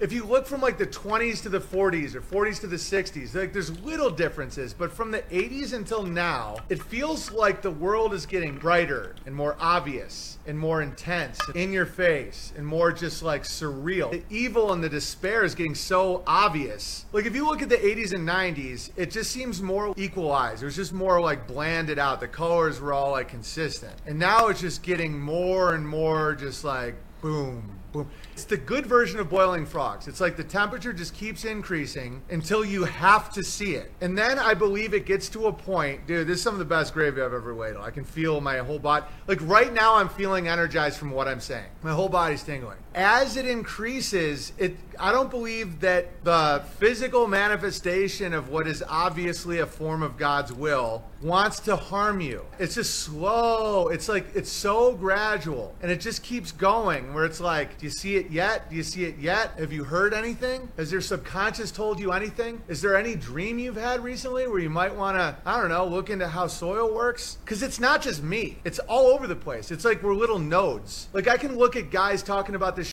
80s, 90s and like I'll go back to like a Rogan from 2011 with Joel Salatin or whatever. Again, this isn't coming from me, but I'm a node. I'm clearly a node. Yeah, God is calling his people. Yeah, and just think of the metaphor. Like, what is it described if you look directly at God in the Bible? You like melt, your eyes burn. To show reverence to God, what did Jews would they wore a little hat on their bald spot. Again, I'm not saying the sun is God. That doesn't make any sense. God is much more unimaginable and magnificent than like a circle in the sky, but the sun doesn't make a lot of logical sense. It's like a portal to another world. I feel like that's what's going on with news stories and the obvious fake narrative. It's not like they're like, "Oh yeah, thank you God. I'll be fucking crazy so they see it." I think the ones that are holding on, if you talk about if you think about like what hell is like in the Quran or what hell has been described as in Dante. Because hell is actually not that described in the Bible. It's talked about gnashing of teeth and uh, without God, like a coldness. But hell is more described by Dante's Inferno, more literature. One thing that resonates with me is that they're always like holding on to a lie is what's drawing you to God. That God is not a sadist. God is not like, God is the most merciful. Dude, it's so beautiful when you actually see it. It's like this up world actually is like beautiful. God is actually the most merciful and the most benevolent you can possibly imagine. But if you keep holding on to lies, it gets worse and worse. You're like in this state of, of hell. It's your choice to do that the Satan, the betrayer of God, the, the one who said, No, you can be your own God, brought us the, the, the fire, the Lucifer, the Promethean. He is fast, quick, impatient, loud, angry. God is not like that. It's very subtle, but endlessly powerful. Like, think about the oceans and the mountains and all the forests and all the life, all the blood pumping through all the veins in the world. Like, that's from God. The betrayer is like, no, no, now, but move. You know, it's like really, eh, but God is like, it's like soft, but it's endless power, but it's so subtle. Like you'll go days without even thinking the sun is in the sky. You won't look up. You won't even notice. You, you'll just nothing. Don't even think about how like you don't notice the sunset, you don't notice the sunrise, you don't think about the stars, you don't nothing. You're completely detached from that world. You get anxious and depressed and all that stuff. But he's he's always there, hoping you come home. The the lost sheep of Israel, the prodigal son returns. The way I view our creator is endless life, endless energy, endless forgiveness, and it's so gradual. But if you betray and hold on to a lie and, and you just like your ego grabs, it's like endless pain. Yeah, always rooting for. That's why I don't think it's going to be cataclysmic. Like I'm not a truther that's going to make money on your fear. I've went through periods where I'm like, oh, it's about to really hit the fan, and it did. I mean. COVID was nuts, but it wasn't anything we couldn't handle. I feel like that's what this is going to continuously be. Like the chemtrails, in my opinion, to stop those bursts of energy from breaking the power grid. So the question I want to ask you and be honest is would you stop the chemtrails right now? Are you ready? Just with what I just said. Would you sign on it like if somebody offered you a thing and said, "Sign your name here and there will never be another chemtrail." Are you ready? What does that mean? Does that mean that you are going to have to face the judgment of like can you live in God's creation or do you require Lucifer? Are you ready for that? I'm not. Yep, bring it. I'm not ready for that. I'm I'm working every day. I'm trying every day. I mean, don't get me wrong. If it ended now, I would be like, I would show up, I would work my ass off. But am I right now like, yeah, yeah, break the grid right now with four little kids? No. I would accept it if that was God's judgment, if that's what happened. You know, I'm I'm here to crush. I have been humbled from being a rural off-grid guy. What I think the the Lucifer, and that's why when people go, "Oh yeah, well the Freemasons they they, they worship Lucifer and everybody's Lucifer." Do you worship Lucifer? Do you have Lucifer in your life? Could you function without the false light of this world? You can lie to me all you want. Don't lie to yourself. The the key is be honest. Know thyself. Where are you on the spectrum? Can you function outside of? And I'm not saying electricity is evil or whatever, but the Amish are onto something. When they saw that of the stars fall to the earth, I don't believe that means the actual stars fall to the earth. I mean that we get all the light here. We say, let there be light. We do all of it. We can no longer see the stars. We don't see the signs. We don't have the connection to the infinite. Slowly, that sun just keeps getting more undeniable. Your kids will be fine. The children will always be saved by the Creator. John, you're you're you're using you're doing hopium. You're not being honest with yourself. If the electric grid went out right now, you'd be fine. Then you don't know how this world works. Then you're completely oblivious to your state. Don't get me wrong. Like I would be enthusiastic, but if you have not one single feeling that that could be hard, you don't know what you're talking about. You're on the computer right now. Okay, so I just recommend you be more honest with yourself because I think there's plenty of time. I don't think that this is going to be a planes falling from the sky situation, but I do think that you have to start being honest with yourself. We can make power. Yeah, like I've recently had this like strong urge to get into solar power. Like I have these feelings. Like I, I'm like a retard too at the same time. Don't get me wrong. Like I'll just be doing stuff and it's like I should get solar panels. I should get solar. And I'm like, where the that coming from? It would be 100% chaos in Oakland and be huge issue 99.9% of households. 100% of households. Guys, I'm literally an Idaho homesteader, and I promise you, without electricity, it would be insane. Just the social unrest would be unbelievable. That's why what the Amish have going on is so powerful because they not only have their skill sets down, like, would you know how to get any of your shit? But it's the social aspects. Who are your friends? How do you interact? Are you so panicked you're just stealing from everyone? Figuring out your social dynamics. Again, I'm not against electricity, but it's the power grid that I think over time is not going to be here. I'm not a prophet. I can't make that call. What I was just saying about the, the Lucifer of this world, that's the system. That's the system. Comfort, protection, supply chains. It's not just bad. That's why I think there is a philosophical difference between Satan and Lucifer. I haven't figured this stuff out now. I know I'm going to say stuff right now that I'm going to, in the future, be like, what the f- am I talking about? Like the Loki, Lucifer, Satan, none of them seem the same to me. Like there's a trickster in this realm that's just like Milo Yiannopoulos. Like I don't think Milo just wants to see a decapitated child. You know, I don't think Milo's like. I think Milo's like, let's see what happens, darling. Like he just wants to do the opposite. Like he's a trickster. And then there's like the Lucifer is like, I don't know.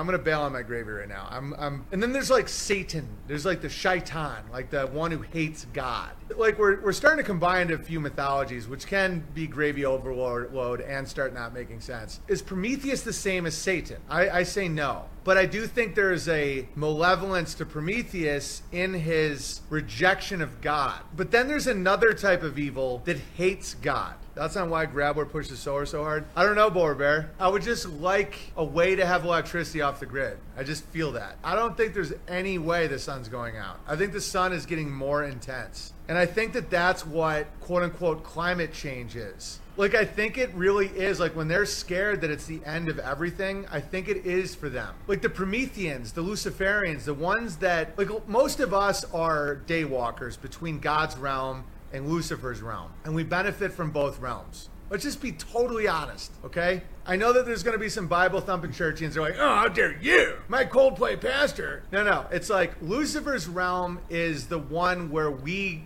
act like gods on this earth. And there is an element of human nature that is capable of that. Our, our, we're made in the image of God. We are creators. We have opposable thumbs. We can manifest. We can build. We can dream and make it real. That is true. But then there's a rebellious nature to it that becomes evil, where you're like, I can be my own God. I can live forever. We don't need God. We can do it ourselves That's there's a, a good chunk of people in this round, not a good chunk, probably not a lot, but that are totally in that where they're like, there is no God, we are God, we are the light of this world, it's us, we can make it, and they're just getting gayer and more ineffective. We're past the Rubicon, in my opinion. Dude, I had some friends over last night. We are joking that they peaked at the moon landing. That, that was the peak. They have not accomplished a deception like the moon landing since the moon landing was an epic accomplishment. Like, how do you top playing golf on the moon. It's like kind of believable. It's like mind blowing. Bars, you see a little red dot. Matt Damon. It's just, and I think it's getting to the point where they're like, we got new technology. It's goggles for porn. And everyone's like, like it's just not doing it anymore, you know? So there's that group that are just all in past the Rubicon. I think there's always a way back for every living man or woman. But I think there's a group of people that are just in. And I think that the light is brighter, more obvious. There is a climate change. Every spell has truth in it. The ice is melting. What does that mean? It doesn't mean the seas are rising. Currency, liquidity, metaphor for monetary system, sure. But their world is ending. And it's slow and they can still get off the boat, but they're like feeling it now. They're like, dude, if we gotta stop it, we gotta we gotta spray the skies because the sun, dude, just listen to them. They're not just lying. They're like, the sun is heating up and blah, blah, blah. The frozen assets are melting. Everybody's getting aware. Billionaire Submarine doesn't do it like the moonlight. Not even close. Uh, it's getting hot in here. Yeah, yeah. But it's not literally getting hotter. It's just like everything's getting more obvious. And the lies are not working like they used to.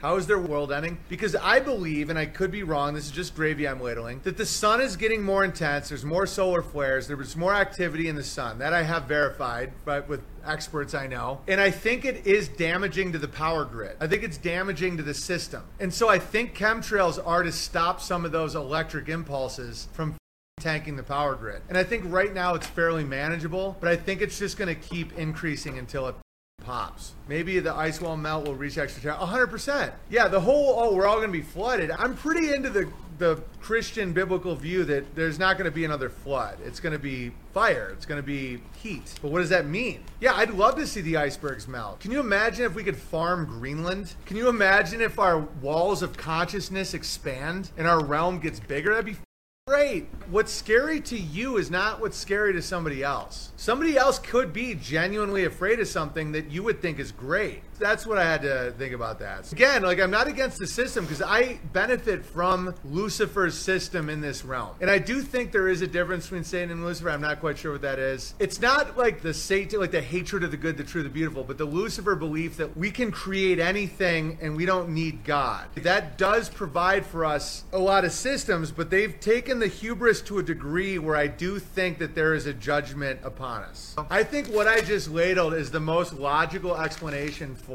what the chemtrails are. All right, so I know that was a long video, and I'm going to chop it down a little bit in post, Jeremiah, but I think that was a really great explanation of how the elite view us. Is sometimes as conspiratorial minded people, we can start to look at the Bilderberger types and the Bill Gates types as, oh, they're Illuminati, evil occultists. But Mm. really, what if it's all boiled down to just the fact that they're treating the world as like a farm and they're trying to derive as much profit and product from the farm as they can. And so they're just treating us like chickens on their farm. And Yeah. and that's an explanation of the uh, the justification for depopulation, the experimentation on us. We're just mice in a laboratory and, and they they have a hedonistic they don't believe in God, so there's no soul, and so the way they treat us doesn't matter. And and that's kind of a great uh, point that I thought Owen was making in that video, and and also just the the breakdown of of how uh, you know chemtrails and, and and and we can be carried away with the big statements of conspiracy world and be blinded to the very basic, very uh, relevant and applicable interpretations of what's happening in the world around us, which is they're they're just literally people that are scared of the sun and they're trying to hide the sun and and no wonder they're spraying chemicals in the sky because they all believe in global warming, right? And uh, and it, it's it's really interesting to to see uh, Owen develop. Uh, not not only was he speaking, you know, on these topics that I, I think he had some very good points on. But he's starting to use interesting language that even your dad would use, like Well, we you are know- the lost tribes of Israel. You know what's interesting about that? As a Yeah. thank you, I sent him all of my dad's work. So I'm wondering if he got it and he was reading it. So I, I hope so. I hope Owen takes the time to see some of your dad's uh, biblical research as, as well as some of the flat earth stuff, which would only give him more tools to argue the case. But I really hope he sees some of the Ephraim Awakening, Lost Tribes topic. I hope think he'll come back on the show. very Influential. Yeah. I'd love to have him back, man. It'd be great to talk to him again. Well, we'll try. All right, guys. Sorry for the long videos. I will cut those down to make them a little bit more concise. But that brings us to our last few videos. These these ones are a little lengthy too, but they're very important. It's back on the B, the big uh, censored V topic, right? Recently, there was an extremely important biological warfare crime talk that Dr. David Martin spoke to the European Parliament and shared uh, about the grand deception that happened over the past two years. And uh, once again, we are labeled conspiracy theorists, and yet we are being corroborated with guys like this David, Dr. David Martin, and uh, his research is uh, a voice that should be heard around the world. And it really is the nail in the coffin to a lot of the things that have been done over the past few years. But before we show his talk to the European Parliament, just just recently happened, uh, we have a new COVID variant has uh, imp- uh, ushered forward the implementation of a identification system. Uh, so this is what is being pushed by the mainstream, and we're going to see it being blown out of the water uh, by Dr. David Martin after this. So let's watch this first video. Just when you thought that the only things you had to worry about this upcoming summer were crippling inflation, an open southern border, and whether or not we were going to kick off World War III, well, the CDC just threw a wrench into your peaceful plans. That's because they just announced a new COVID variant, which is spreading throughout the US, and it carries with it some unusual symptoms, symptoms that were not seen in other variants. And strangely enough, the rise of this new variant, well, it coincides perfectly with the WHO's new plan to implement a centralized global passport scheme, basically the global version of what the European Union enacted a few years ago. And of course, it's all being done in the name of keeping you and I safe. However, in order to explain what's really happening here, this right here is a close-up of SARS-CoV-2, the virus which causes COVID-19. And as you're likely well aware, there's been a debate like raging across the CGI entire to me. world about whether the original virus just naturally manifested in the world or it leaked out of a lab in Wuhan, China. However, let's set that debate aside for now, because regardless of how it came into existence, this virus, after emerging in the city of Wuhan, it has been circling the globe for the past three and a half years now, and in that process of circumnavigation, it's been mutating over and over and over again. And each new mutation of the virus has been given a different name according to the Greek alphabet. And so it started with the original Wuhan strain, which is called the alpha strain, and then it mutated along various branching pathways into the beta strain, the gamma strain, the delta strain, and then later the epsilon strain, the zeta strain, the eta strain, the Just theta like the strain, CGI iota strain, NASA gives kappa us the strain, planets, man, the those lambda virus strain, as well as the mu strain. Then the WHO, which is the organization creating these new variant names, they skipped the Greek letter nu because it sounded too much like the word new, and they argued that people might get confused that this is just a new variant. Then they also skipped the Greek letter she, spelled XI, in order to not offend anyone who happens to be named she. And so then the next variant became the Omicron variant because that is the next Greek letter after she. Now, the Omicron variant has a unique characteristic, which is that while it was much more infectious than the original virus, it was also, at the very same time, significantly less severe in terms of the actual effects on the human body. Meaning that the Omicron strain was able to infect a lot more people more easily, but the symptoms were generally milder. Which was exactly why everyone's favorite scientist, Mr. Bill Gates, he publicly referred to Omicron as an effective type of the, uh, you know, sadly, the virus itself, particularly the, the variant called Omicron, uh, is a type of and that is it creates both B cell and T cell immunity. And it's done a better job of getting out to the world population uh, than we have with Regardless, the virus did not just stop mutating with the Omicron variant. Here's a simplified visual of how the evolution continued. The Omicron strain mutated into Omicron BA2, BA5, BA2.75, BQ1.1, and then into the XBB strain. The XBB strain then continued mutating into XBB 1.5, and then more recently, XBB 1.16, which is the strain that's codenamed, for some reason, Arcturus. For your reference, by the way, the name Arcturus refers to one of the five brightest stars in the night sky. Now, exactly why that name was chosen is not clear, but it was. And this Arcturus strain of the virus is spreading fast, given the fact that, according to the latest numbers from the CDC, it now represents 20% of all new COVID cases in the US, with the FDA pointing out in their own statement that, quote, the current trajectory of virus evolution suggests that Arcturus could be the dominant strain by fall of 2023. Now, in terms of what makes this strain different, there are several things, including its infectiousness, its ability to evade immune response, as well as its unique symptoms. And in terms of infectiousness, well, Dr. Sean Lin, he's an American virology expert, formerly with the US Army, and he said that, quote, According to laboratory studies, Arcturus had an additional mutation in the spike protein, which was more contagious. He added that Arcturus was 36 times more contagious than B11, which was the early Omicron strain. And so, if you think about it, if Omicron was already significantly more contagious than the original virus, and this new strain is now 36 times more contagious than that, well, that's a lot.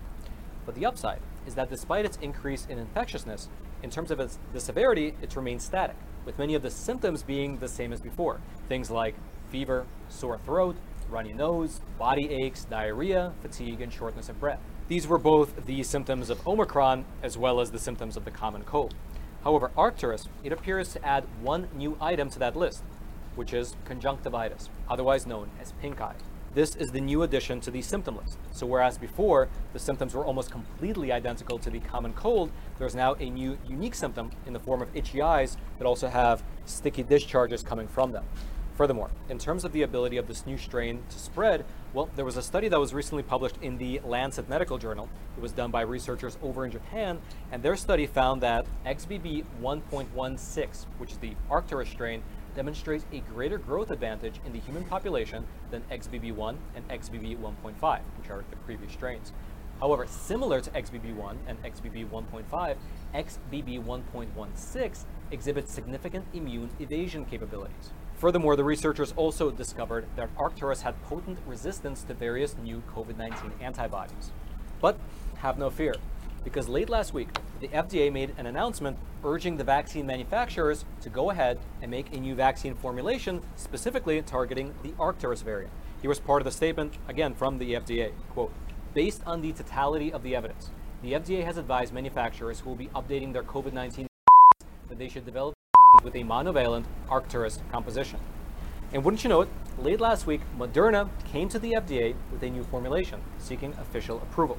Here's what the CEO of Moderna said in a statement alongside this request to the FDA. Quote, we have been working diligently for months to build ample supply, with doses ready to ship in time for the fall season in the northern hemisphere. Although here, I think it's really worth pausing for a quick moment and taking in the situation just for a moment.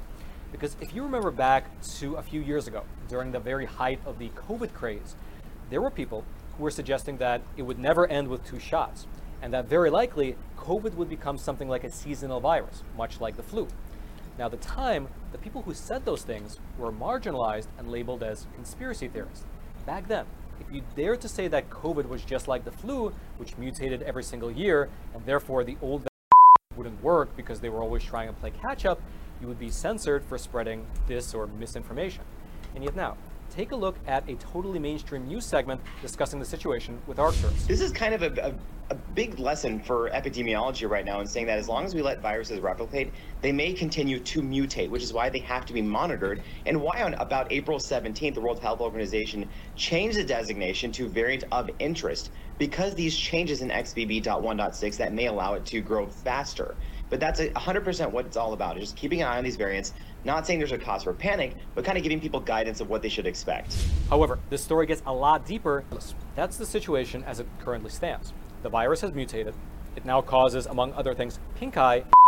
Manufacturers are racing to get their new formulations out to market as fast as they can. However, you might be looking at the situation and asking yourself, so what? I mean, the number of people who are actually getting booster shots in this country has fallen off a cliff compared to the number of people who got the original shots, and so who cares? Well, the WHO cares. That's because, amidst the backdrop of this new variant spreading across the world, the WHO made a shocking announcement. Just a few weeks ago, they unveiled a new plan to adopt the European Union's digital passport scheme, not just in Europe, but globally. Specifically, in an official statement put out by the WHO, they revealed a new partnership that they have with the European Commission to take their passport scheme globally. Here's part of what that statement said. Quote, the World Health Organization and European Commission have announced today the launch of a landmark digital health partnership. In June 2023, which is of course this month, the WHO will take up the European Union system of digital COVID-19 certification to establish a global system that will help facilitate global mobility and protect citizens across the world from ongoing and future health threats, including pandemics. This is the first building block of the WHO Global Digital Health Certification Network that will develop a wide range of digital products to deliver better health for all. Meaning, in plain English, that Europe's vaccine passport scheme the one where you have an app on your phone which is green if you're up to date on your shots, and then it turns red if you're not, well, that will now be used all across the world, not just in Europe. And the best part, at least in my opinion, is the Orwellian language that's being used in order to sell it to the public. And as an example of what I mean by that, listen to this quote that's in this WHO statement. This is a quote from Mr. Thierry Breton, who is a high-level official within the European Commission. Here's what he says regarding this new scheme. Quote, I am pleased that the WHO will build on the privacy-preserving principles and cutting-edge technology of the EU certificate to create a global tool against future pandemics. That is, if nothing else, a beautiful use of language. Because think about it. There is nothing more privacy preserving than having an app on your phone to show the barista at the coffee shop your status. Regardless, this is the situation. The new COVID variant that's spreading across the US and across the world causes things like runny nose, sore throat, fatigue, and pink eye.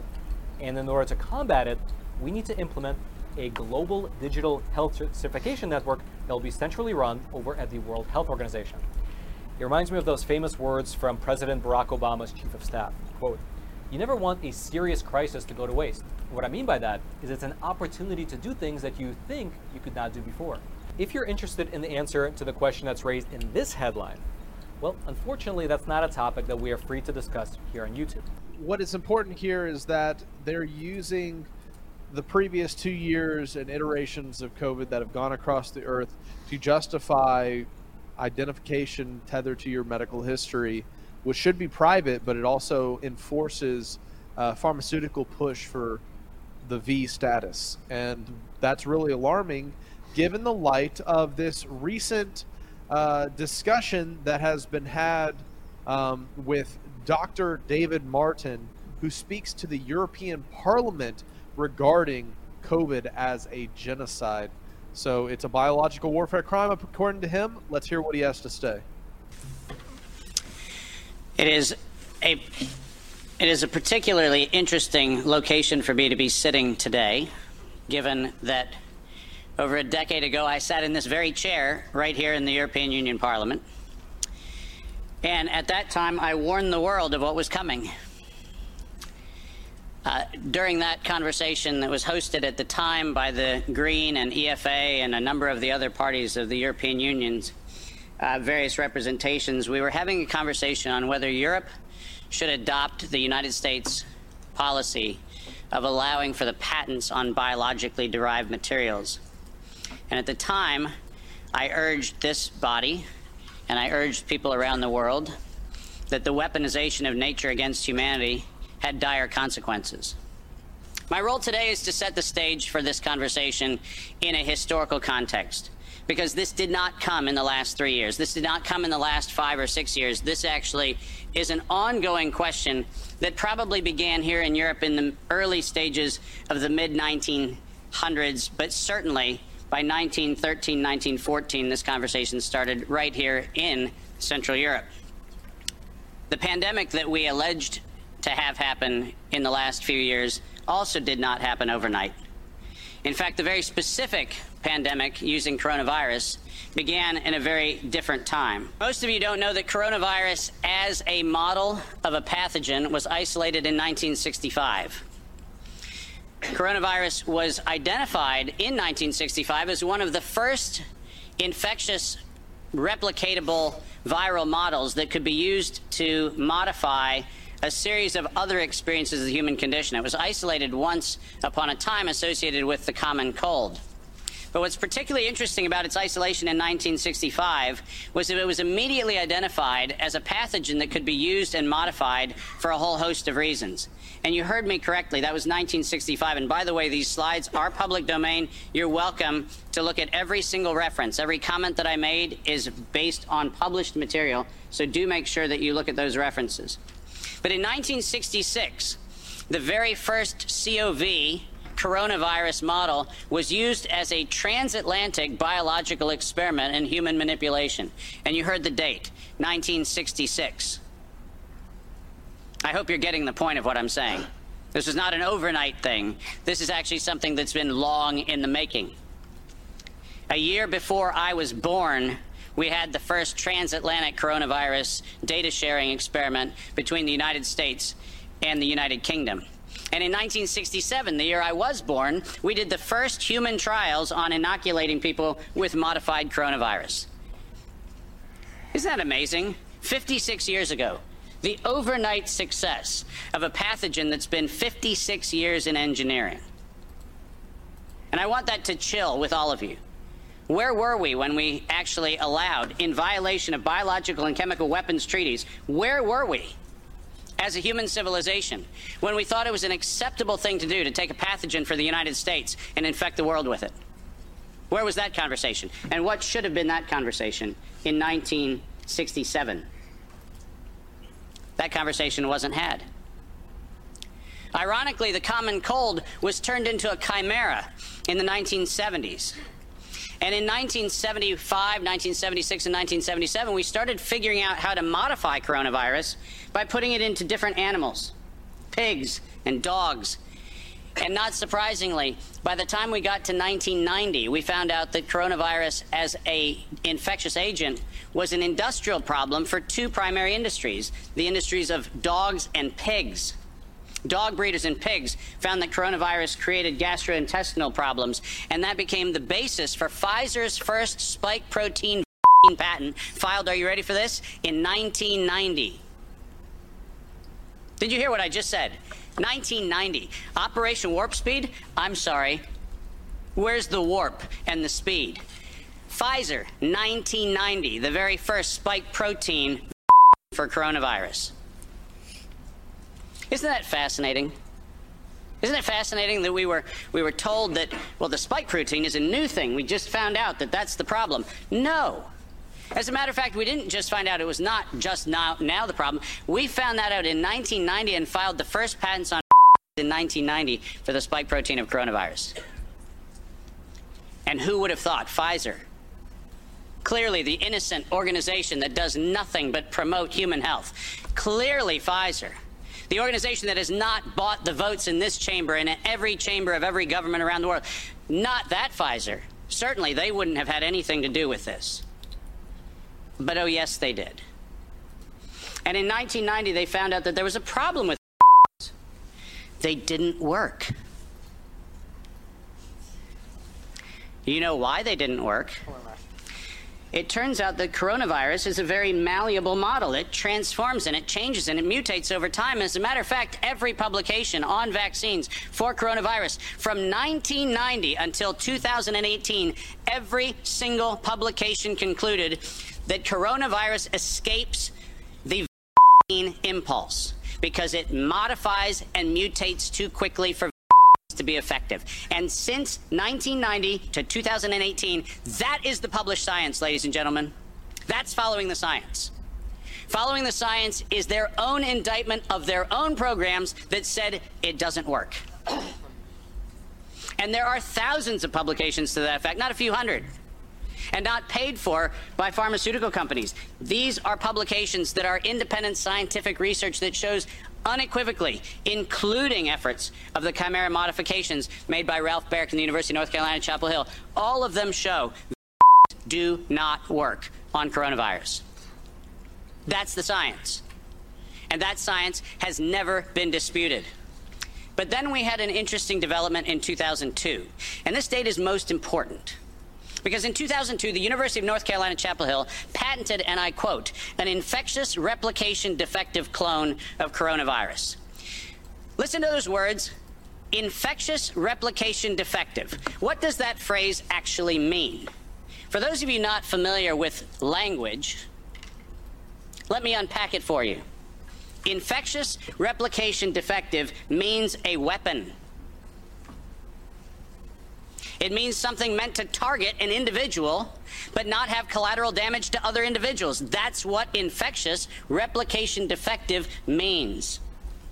And that patent was filed in 2002 on work funded by NIAID's Anthony Fauci from 1999 to 2002. And that work, patented at the University of North Carolina, Chapel Hill, mysteriously preceded SARS 1.0 by a year.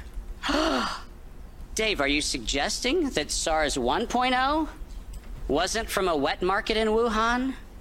Are you suggesting it might have come from a laboratory in the University of North Carolina, Chapel Hill? No, I'm not suggesting it. I'm telling you that's the facts. We engineered SARS.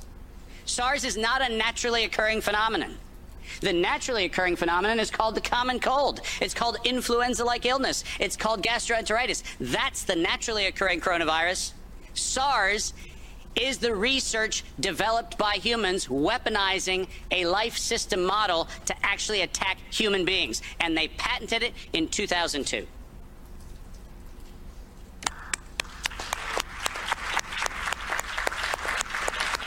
And in 2003, giant surprise, the CDC filed the patent on coronavirus isolated from humans in violation, once again, of biological and chemical weapons treaties and laws that we have in the United States. And I'm very, very precise on this. The United States likes to talk about its rights and everything else and the rule of law and all the nonsense that we like to talk about. But we don't ratify treaties about, I don't know, defending humans. We conspicuously avoid that. We actually have a great track record of advocating for human rights and then denying them when it comes to actually being part of the international community, which is a slightly problematic thing. But let's get something very clear. When the CDC in April of 2003 filed the patent on SARS coronavirus isolated from humans, what did they do? They downloaded a sequence from China and filed a patent on it in the United States. Any of you familiar with biological and chemical weapons treaties knows that's a violation. That's a crime. That's not an innocent oops. That's a crime. And the United States Patent Office went as far as to reject that patent application on two occasions until the CDC decided to bribe the Patent Office to override the patent examiner to ultimately issue the patent in 2007 on SARS coronavirus. But let's not let that get away from us because it turns out that the RT PCR, which was the test that we allegedly were going to use to identify the risks associated with coronavirus, was actually identified as a bioterrorism threat by me in the European Union sponsored events in 2002 and 2003, 20 years ago.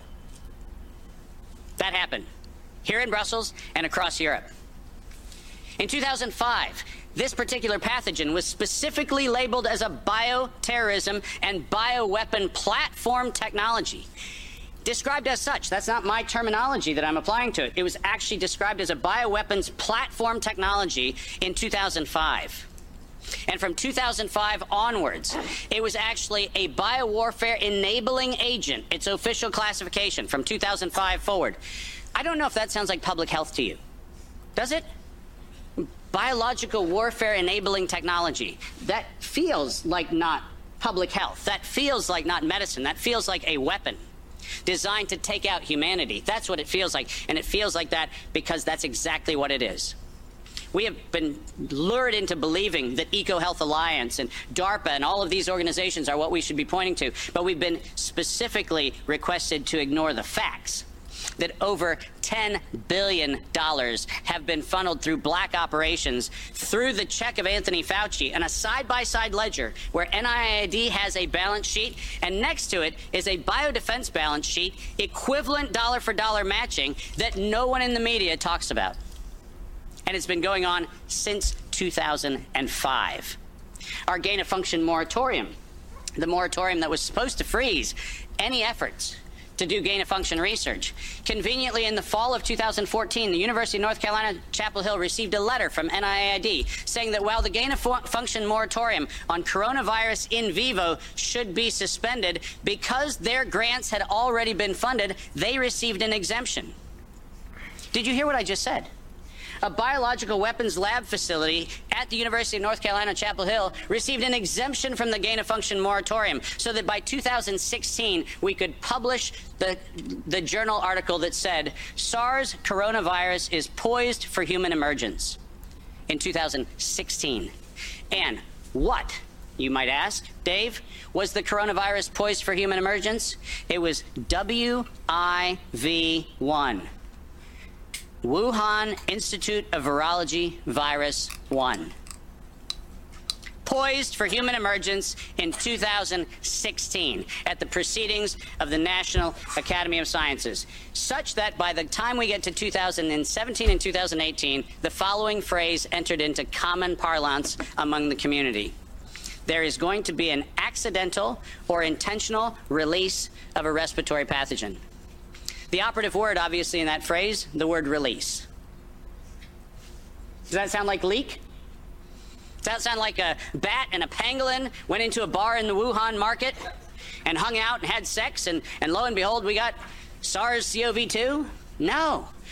Accidental or intentional release of a respiratory pathogen was the terminology used, and four times in April of 2019 seven months before the allegation of patient number one, four patent applications of Moderna were modified to include the term accidental or intentional release of a respiratory pathogen as the justification for making a for a thing that did not exist. Keep going. If you have not done so, please make sure that you make reference in every investigation to the premeditation nature of this, because it was in September of 2019 that the world was informed that we were going to have an accidental or intentional release of a respiratory pathogen so that by September 2020, there would be a worldwide acceptance of a universal template. That's their words, right in front of you on the screen. The intent was to get the world to accept a universal template, and the intent was to use coronavirus to get there. And the last slide. This isn't advancing, so if I could have somebody it. Let's, let's read this because we have to read this into the record everywhere I go. Until an infectious disease crisis is very real, present, and at the emergency threshold, it is often largely ignored. To sustain the funding base beyond the crisis, he said, we need to increase the public understanding for the need for medical countermeasures such as a pan-influenza or pan-coronavirus. A key driver is the media, and the economics will follow the hype. We need to use that hype to our advantage to get to the real issues. Investors will respond if they see profit at the end of the process. Sounds like public health? Sounds like the best of humanity? No, ladies and gentlemen, this was premeditated domestic terrorism stated at the proceedings of the National Academy of Sciences in 2015, published in front of them. This is an this is an act of biological and chemical warfare perpetrated on the human race, and it was admitted to in writing that this was a financial heist and a financial fraud. Investors will follow if they see profit at the end of the process. Let me conclude by making five very brief recommendations. The last slide. Nature was hijacked. This whole story started in 1965 when we decided to hijack a natural model and decide to start manipulating it. Science was hijacked when the only questions that could be asked were questions authorized under the patent protection of the CDC, the FDA, the NIH, and their equivalent organizations around the world. We didn't have independent science, we had hijacked science. And unfortunately, there was no moral oversight in violation of all of the codes that we stand for. There was no independent, financially disinterested, independent review board ever impaneled around coronavirus, not once. Not once. Not since 1965. We do not have a single independent IRB ever impaneled around coronavirus. So morality was suspended for medical countermeasures. And ultimately, humanity was lost because we decided to allow it to happen. Our job today is to say no more gain of function research, period. No more weaponization of nature, period. And most importantly, no more corporate patronage of science for their own self interest unless they assume 100% product liability for every injury and every death that they maintain. Thank you very much. Uh, while that was a long clip, and I hope you guys bared with us, I think that is some of the most hard hitting mic drop truth bombs regarding these previous two years that I think could have been. Uh, could have been accumulated into that speech that he gave, and uh, very straight and to the point. It was longer, but there was a lot to cover, and it really does sum up what has been done to mankind over the past few years. So, um, just uh, not only did he touch on some of what the previous video covered, which is what's being implemented right now, such as the the health passport and the WHO funding and supporting the global implementation of this health identification for traveling, um, which would force people to participate in pharmaceutical V programs to be able to have the freedom to travel to different countries, and not to mention the weaponization of of just of viruses that we see proven to have existed years and years ago, and this is only the the biggest iteration that has manifested this agenda, which is create a problem, offer a solution, get paid a bunch of money, and then give that money to keep people's mouths shut, to censor people online. And of course, I'm going to still have to heavily redact this video as you guys, if you're watching live now, are probably hearing all the beeps and stuff, just so that we're not getting flagged mm-hmm. because the precautions are still in place to protect these pharmaceutical companies and these agendas. So, very, very important information I can't help but to share with our audience. And that'll be all the news for this week, Jeremiah. Thanks for your patience, guys. That was a lot of clips. All right, thanks, Jake, for another great current news as always. Uh, you did amazing. I loved it. All right, well, instead of playing my mom's promo for her book, I want to share with you guys, because I was able to send it to Opa, the Blaze TV little short clip that they talked about my dad on his birthday. So check this out. Rob Skiba, Dallas resident. His wife just wrote a book on this, on the eugenics program. And yes, I said it. I'm sorry if YouTube, the overlords get you. It is a eugenics program. This is a program where they know they make more money because of that than they even make through the because they literally put people on death row and you're going to be sick. And if you don't die, you're going to have serious complications. You're going to need a whole bunch of different medicine. It's about 500 billion a year they get to make. Her husband, she claims, was killed in the hospital. Do you know they took my mom in? My sister calls me. My mom go in. My mom has one kidney. She goes in for a, a UTI. UTI, they swab her cheek. They say, oh, COVID. She's got no symptoms. She's on a bed, on a gurney. My sister shows up. She's there for a UTI. Next right. minute, there's an IV in her arm. The doctor says, hey, we're starting protocol. Mm-hmm. My sister calls me. She goes, Yaku, what is that? I said, ask the doctor what's protocol. He says, remdesivir. No! Remdesivir, right away. We broke my mom out of the hospital. This is a fact. My mom showed up at home with an IV in the bag still in her arm. We broke her. The cops got sent to my mom's house by the hospital if we did not know the Franklin police chief who, who told his deputies, listen, turn around. You're not taking this woman. They were going to take her back to the hospital. No. Fact, fact. This is a fact. And literally had my brother-in-law go broke my mom out of the hospital, or they would have put her on remdesivir. Next thing you're intubated, you're on a ventilator. Go look at the statistics of people that go on a ventilator. How many of them pulled through? Well, right. Which is which is your point entirely when you say, uh, you know, there's some there's some nuance there when you say nobody died specifically from the Correct. nuances. The doctors were letting you get so sick until you couldn't breathe and your oxygen levels. Now were... you have pneumonia. Right. Oh, by the way, they gave you remdesivir, which shut your right. kidneys down. Right. For an inflammatory right. disease, your exactly. kidneys get rid of inflammation. Yep. So why was remdesivir the first protocol? Talk to Peter McCullough. He's the expert. Yes. He'll tell you. Yes. So take that, fact checkers. Check. Look at that. I mean, that just explains it all. And, you know, I, I have a kind of a call to action, and I want to ask a favor for, from all you guys that if you know anybody, if you know a channel, if you know Blaze TV, or even if you don't, contact them. Let my mom get on the show. Try to get her on that on whatever program it is because her book is saving lives and you guys are awesome and you guys know how to help. So anyways, that's what did you think about that, Jake? I think that's epic. I think your mom should be really proud that her message is getting out there to big syndicated news channels like The Blaze. I really hope it goes further and farther, and I think a lot of people can relate to her story. I mean, I, I lost an aunt to the same protocols that killed Rob, and and I think so many other people lost their loved ones as well. And they targeted people who were not participating in the big V push, and uh, and I think not only that, there was monetary incentives for the doctors.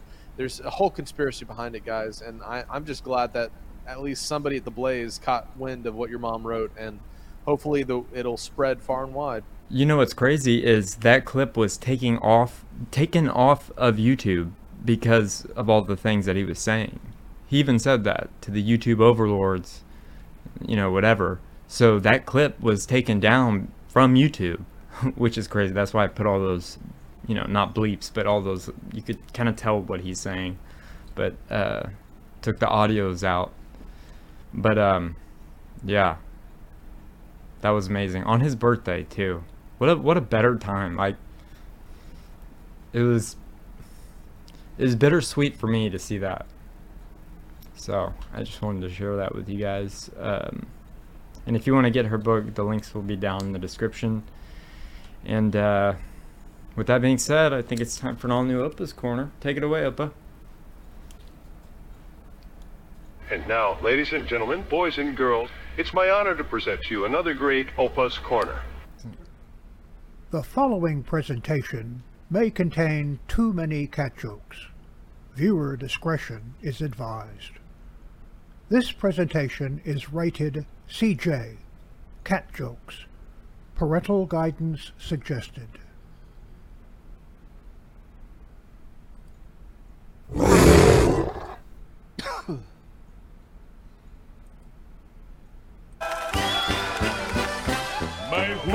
Der hat drei Ecken. Drei Ecken hat mein Hut. Und hat er nicht drei Ecken, dann ist es nicht mein Hut. Opa's Corner's on its way, doo-dah, doo-dah. Oh, Opa's Corner's on its way, oh, doo-dah day. In class one day, Mr. Johnson pulled Johnny over to his desk after a test and said, Johnny, I have a feeling that you've been cheating on your tests. Johnny was astounded and asked Mr. Johnson to prove it. Well, I was looking over your test, and the question was, who was our first president? And the little girl that sits next to you, Mary, put George Washington, and so did you. So everyone knows he was the first president. Just wait a minute. The next question was, who freed the slaves? Mary put Abraham Lincoln, and so did you. Well, I read the history book last night and I remembered that. Wait, wait, wait. The next question was, who was the president during the Louisiana Purchase? Mary put, I don't know. And you put, me neither.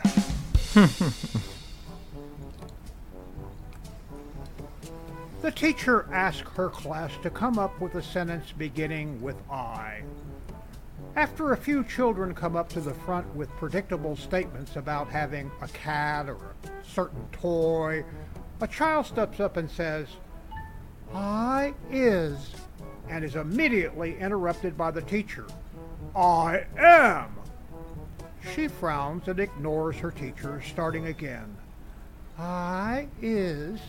The teacher again interrupts her, this time a little more snappily. It's I am. Use the proper word. The girl says, Fine. I am the ninth letter of the alphabet. Three kids are talking about their fathers and comparing them. The first kid says, My dad is the fastest. He's a drag racer and can do a quarter mile in 9.6 seconds. The second kid said, Oh, that's nothing. My dad is a fighter pilot and regularly breaks the speed of sound. The third kid says, My dad is the fastest than both of your dads. He's a congressman. He finishes work at 4 o'clock but is always home by lunchtime.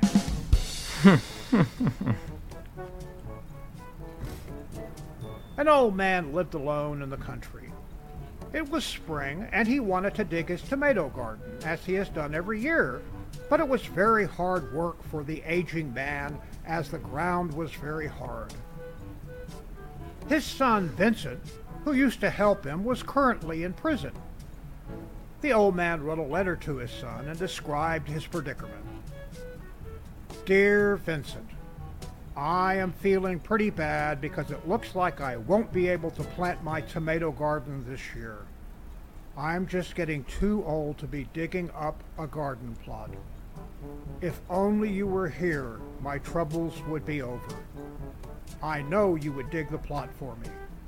Love, Dad. A few days later, he received a letter from his son. Dear Dad, don't dig up that garden. That's where I buried my weapons. Love, Vinny. At 4 a.m. the next morning, FBI agents, local police, arrived at the old man's house and dug up the entire area. However, they didn't find any weapons, so they apologized to the old man and left. That same day, the old man received another letter from his son. Dear Dad, go ahead and plant the tomatoes now. That's the best I could do under the circumstances. Love, Vinny.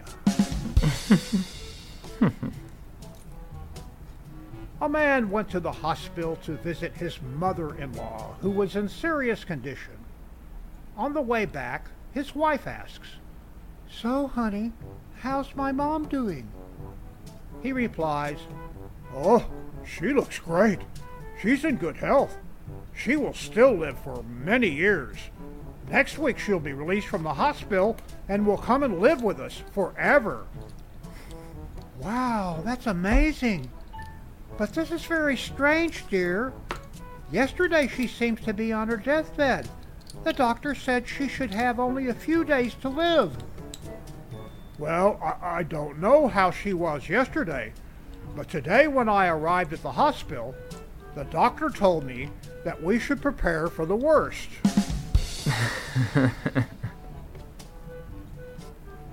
a man and his dog walked into a talent agent's office. All right, let's get this done quick. I have things to do, said the bored agent. What's your talent? The man says, It's not me, sir. It's my dog. He talks. Yeah, right. I don't have time for this now. Get out of here before I throw you out. No, no, no, no wait, I'll prove it. He turns to the dog and asks, What do you normally find on top of a house?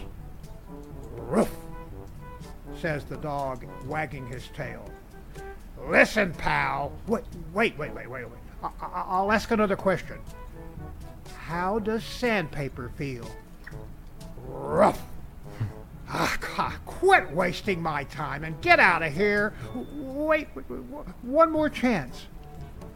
Who, in your opinion, was the greatest baseball player that ever lived? Ruth. The man turns to the agent with a bright smile. Okay, that's it. He gets up and forces the man and his dog out the door. Turning to the man, the dog sighs and says, Joe DiMaggio?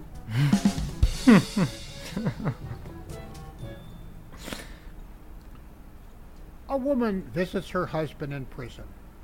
Before leaving, she tells the correction officer, You shouldn't make my husband work like that. He's exhausted. The officer laughs and says, Are you kidding? He just eats and sleeps and stays in his cell. The wife replies, He just told me he's been digging a tunnel for months. and now for the funnies. Yes.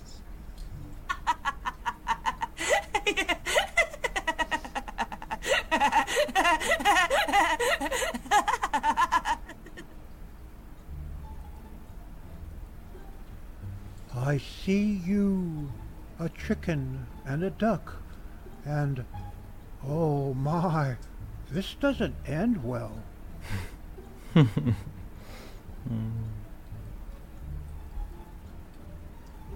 Farmer Jones cut my mane to make himself a wig, so I asked him for compensation.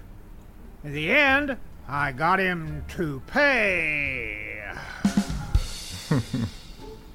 Darn, cut my hair for that joke.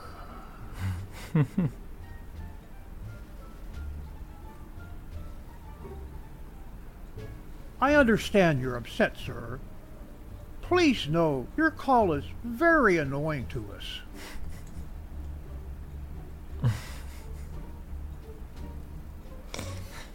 Antiques. Hmm. Oh my gosh. You know what that is, Mookie? My dad had one when I was a kid.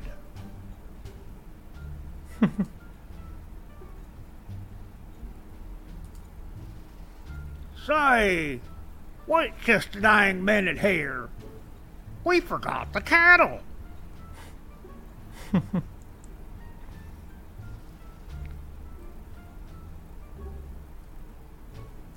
Ace Ladder Company. Wait a minute. Say that again, Doris. You know, the part about if only we had some means of climbing down.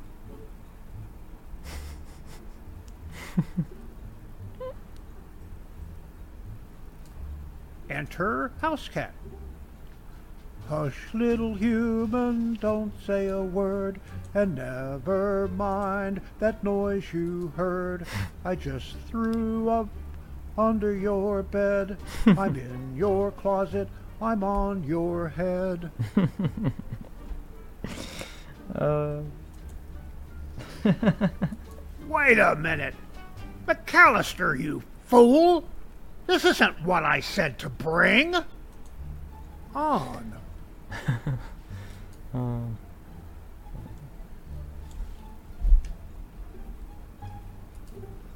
Oh, please, Mom.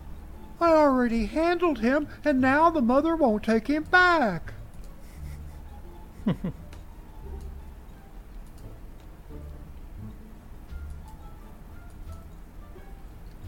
KPAW 88.7 FM. In your memoir, you write about your obsession with personal hygiene and. Uh, actually, let's discuss that after a short break.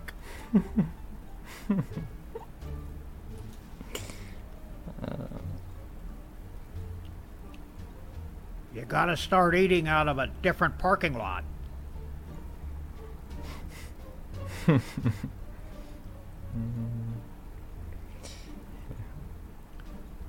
Things that are annoying. A car ride. Something fun. A half empty bowl of food. Something you finish. Too much petting. What? Uh, I, I don't know. Pass. That's true. On the bright side, not being a firstborn had real advantages when the angel of death passed over, such as lots of extra bean dip.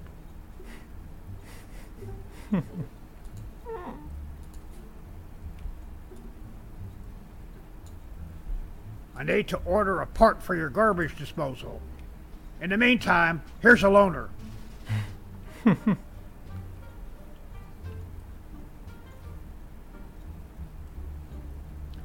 Paul Revere, circa third grade. The teacher is coming. The teacher is coming.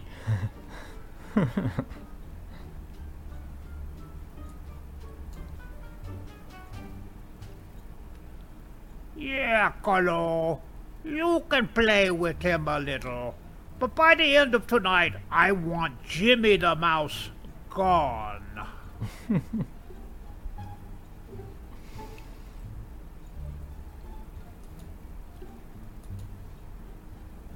Suddenly, one day, Helen grew tired of the salad.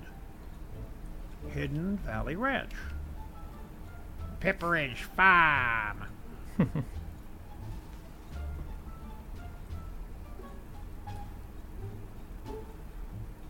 had it all figured out.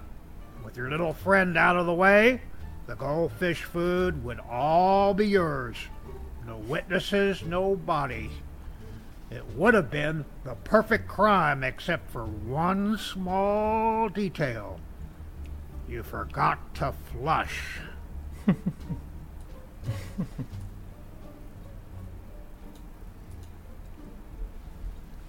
that burning cat. Out here, there's no feral or domestic. Yeah, we're all just cats, man. Woo! Let's do nip bombs.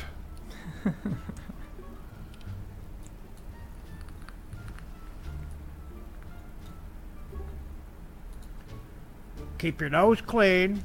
Keep growing. I'll have you out of here in another six months.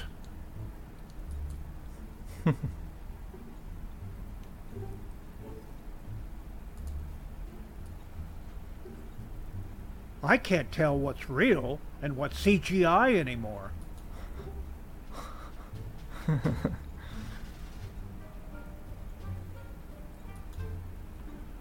you have the right to remain silent, but Facebook will sell us pretty much anything we want to know about you, so whatever, dude.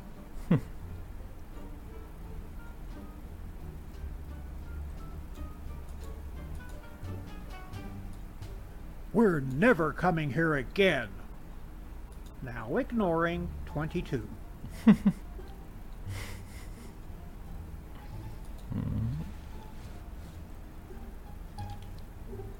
Yes, we're collies. Why? Border.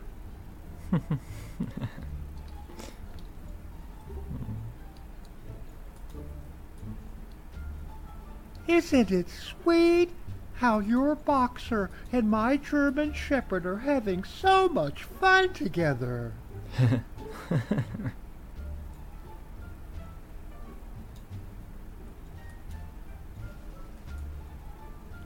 Blockbuster book adaptations gone wrong.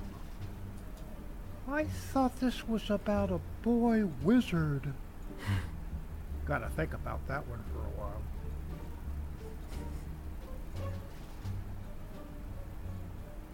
Oh, Harry Potter. My parents will be here in any minute. The least you can do is shave. Mm.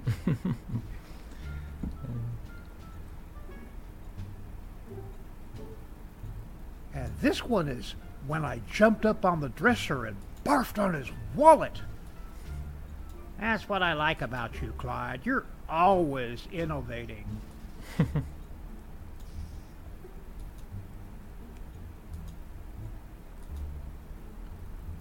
Honey, how would you describe me?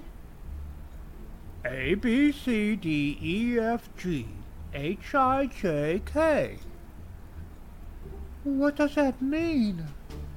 Adorable, beautiful, cute, delightful, elegant, fashionable, gorgeous, and hot.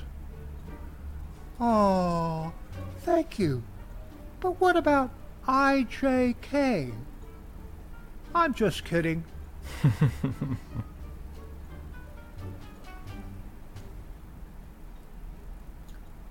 OMG, I'm flying! Optimism is the best way to see life. And that concludes Opa's Corner. Mein Hut, der hat drei Ecken. Drei Ecken hat mein Hut. Und hat er nicht drei Ecken, dann ist es nicht mein Hut. Opa's Corner is now available on my own YouTube channel. Like, share, and subscribe.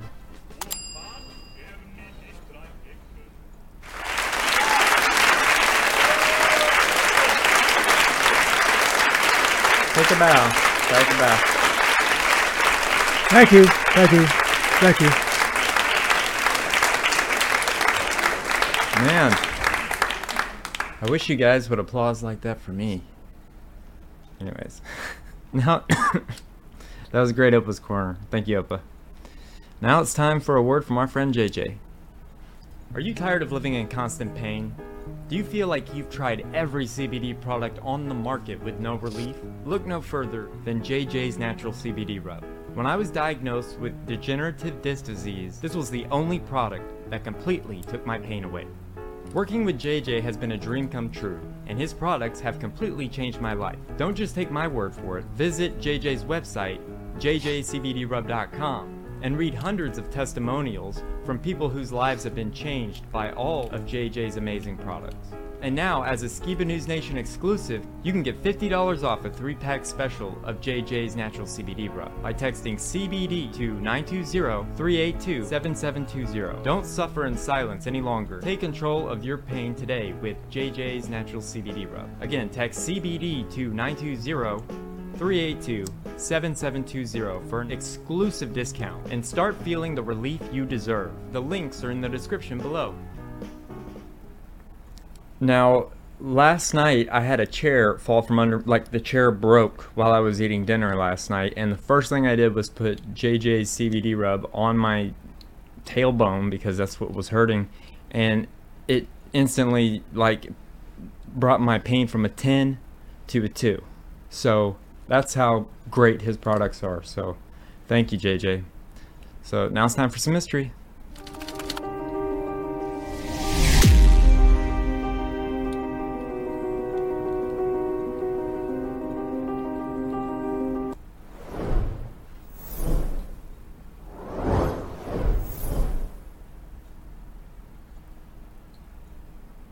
Alright, so for this week's history, we're going to be talking about a man named Charles Harrelson.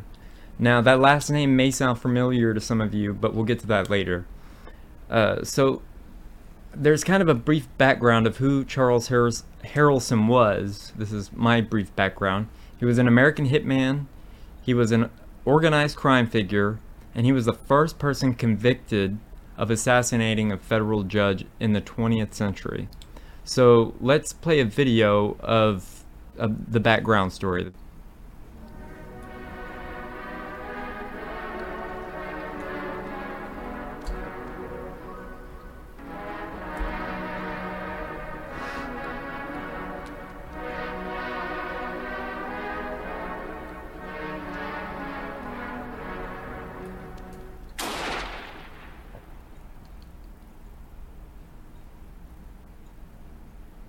On May 29, 1979, a single shot from a high-powered rifle in an Alamo Heights neighborhood rang through San Antonio, Texas, leaving the entire nation shaken. U.S. District Judge John Wood was struck by a bullet from a high-powered rifle as he prepared to enter his car, marking the first assassination of a federal judge in the United States. After an extensive and costly investigation, it was concluded that the hit had been orchestrated by El Paso drug lord Jamil Jimmy Chagra.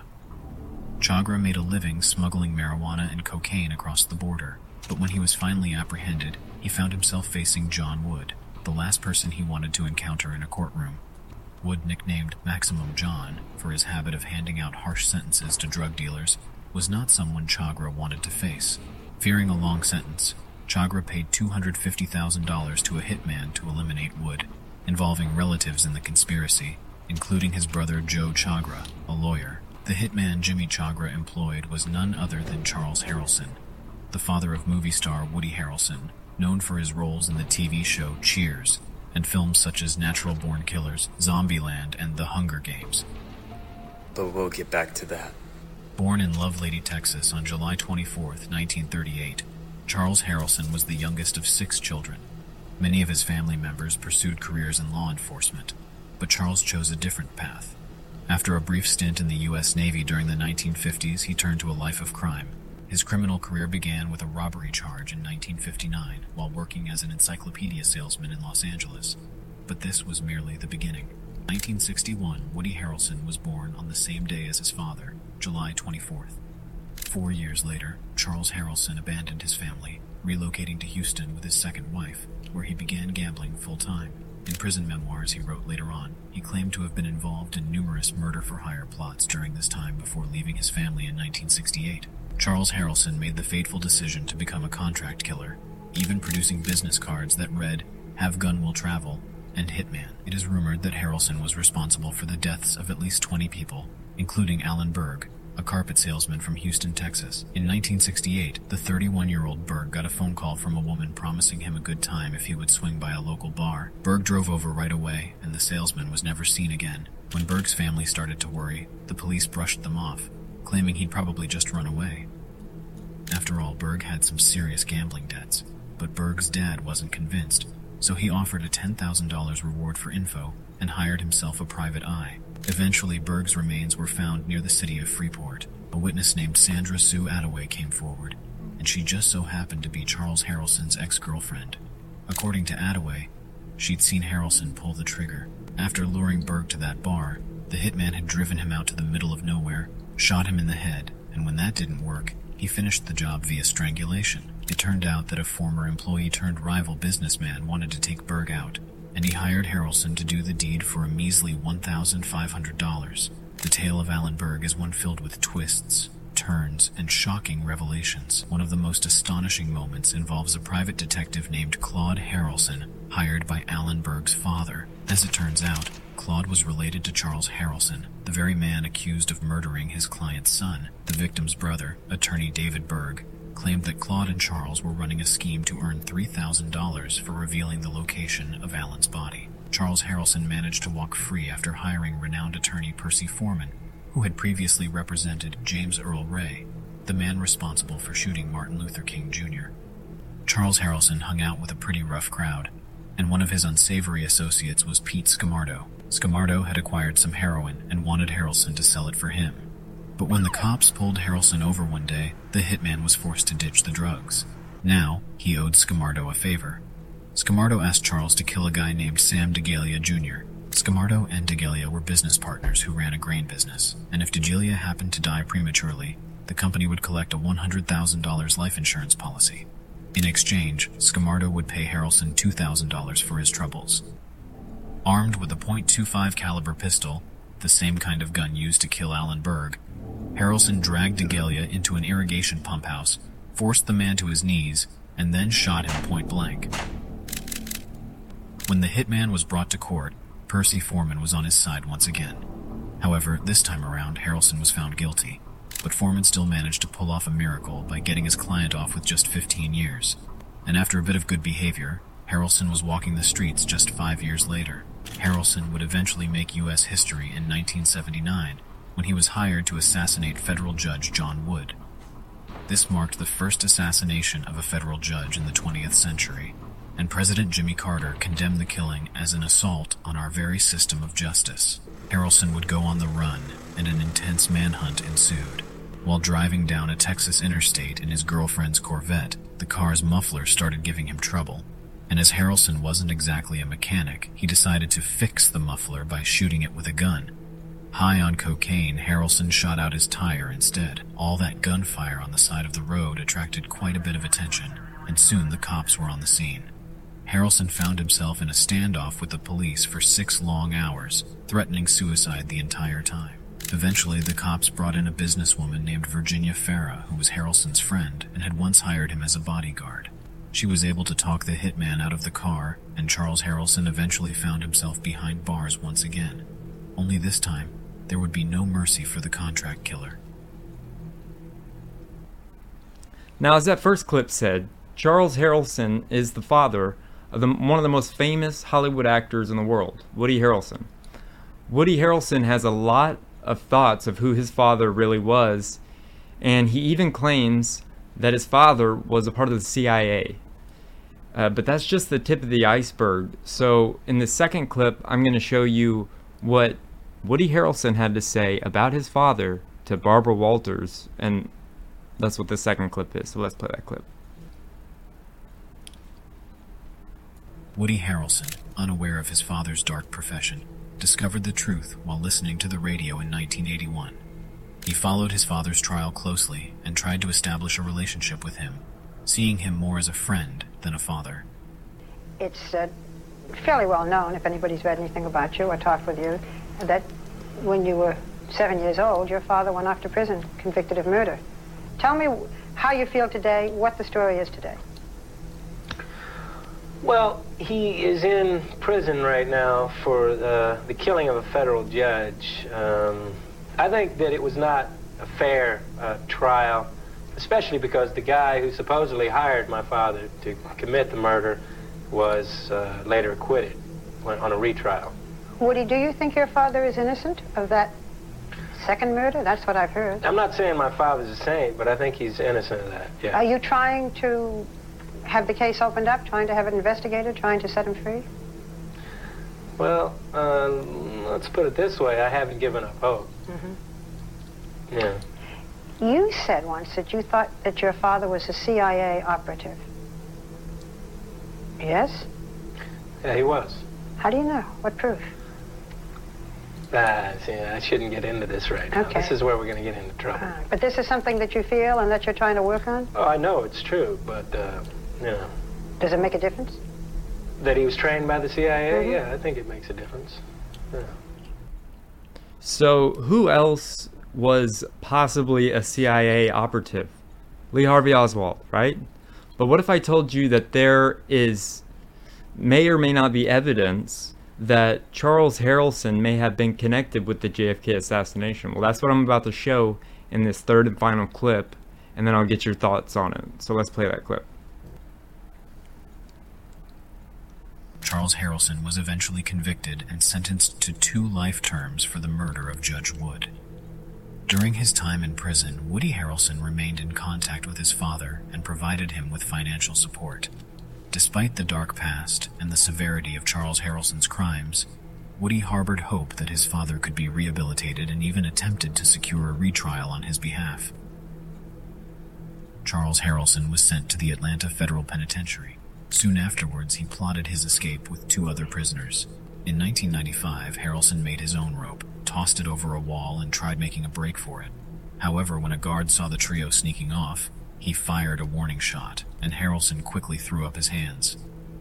After his failed breakout, Harrelson was transferred to ADX Florence, a supermax prison in Colorado that has housed notorious criminals like the Unabomber, We talked about him last week. 9 11 hijackers, and Boston bomber Dzhokhar Tsarnaev. The hitman was kept in a 10 by 15 foot cell with just one window.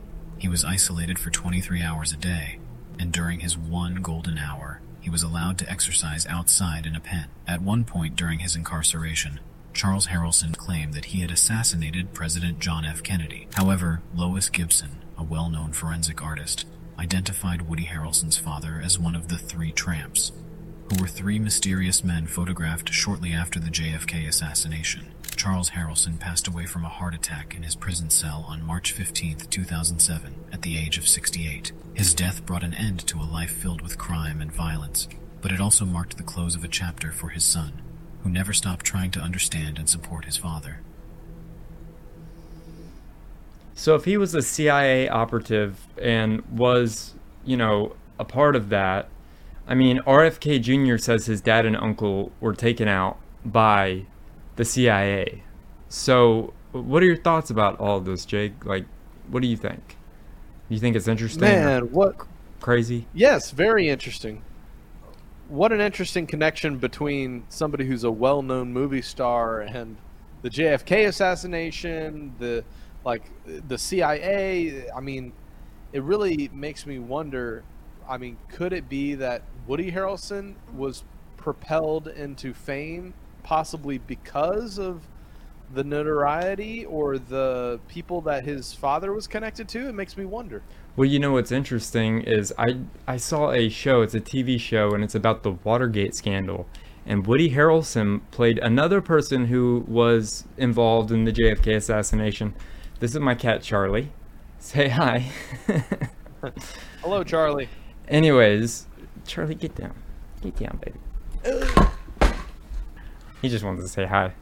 Um, so Woody Harrelson in this show about Watergate, uh, he he played somebody who was potentially involved in the JFK assassination, which is very interesting. And the roles that he picks to to play are a lot of like people that were allegedly in the same circle as Charles Harrelson. So he's like reenacting what his dad would do in in movies or in TV, and that I just think it's so fascinating. And the the fact that there there are a lot of um, celebrities that have family members that have done these awful these these murders these crazy things. And if you guys want me to cover that in future episodes you let me know. Or if you want me to to, to go deep deeper on JFK I can definitely do that because I, I love that topic but uh, that's all I got for history. I hope you guys enjoyed. So that's all I got for history this week. I hope you guys enjoyed. There's my kitty Charlie. Um, now, before we move on, I'd like to share with you guys our newest partnership with Next Wave Probiotics. So check out this clip. Next Wave Probiotics is an all-natural liquid probiotic made right here in the DFW Metroplex. Take 1 to 3 ounces daily to support your microbiome and immune system. Try it the next time you have heartburn. Drinking 5 ounces can relieve heartburn symptoms in 15 to 20 minutes. Order directly from Next Wave Probiotics. Their website is nextwaveprobiotics.com and enter code SKIBA at checkout for $5 off every 32 ounce bottle you buy. Now, I wouldn't sell you guys a product that I didn't personally believe in. Both me and my mom have both tried it. My mom, it only took about 15 minutes to get rid of her stomach ache, and about 10 minutes for mine. So get yourself some Next Wave probiotics today at nextwaveprobiotics.com. Now, I really believe in this product right here. So you guys just check it out and, and let me know if, if you like it. I mean, I, I love it and it really helps because I, you know, get stomach pain and it's really taken a lot of that away and I'm very grateful to Next Wave Probiotics. So thank you Next Wave Probiotics for sponsoring this video. Now you got some good memes for me, Jake? Yeah, I got a couple. All right, well, meme me up. Hello, Charlie.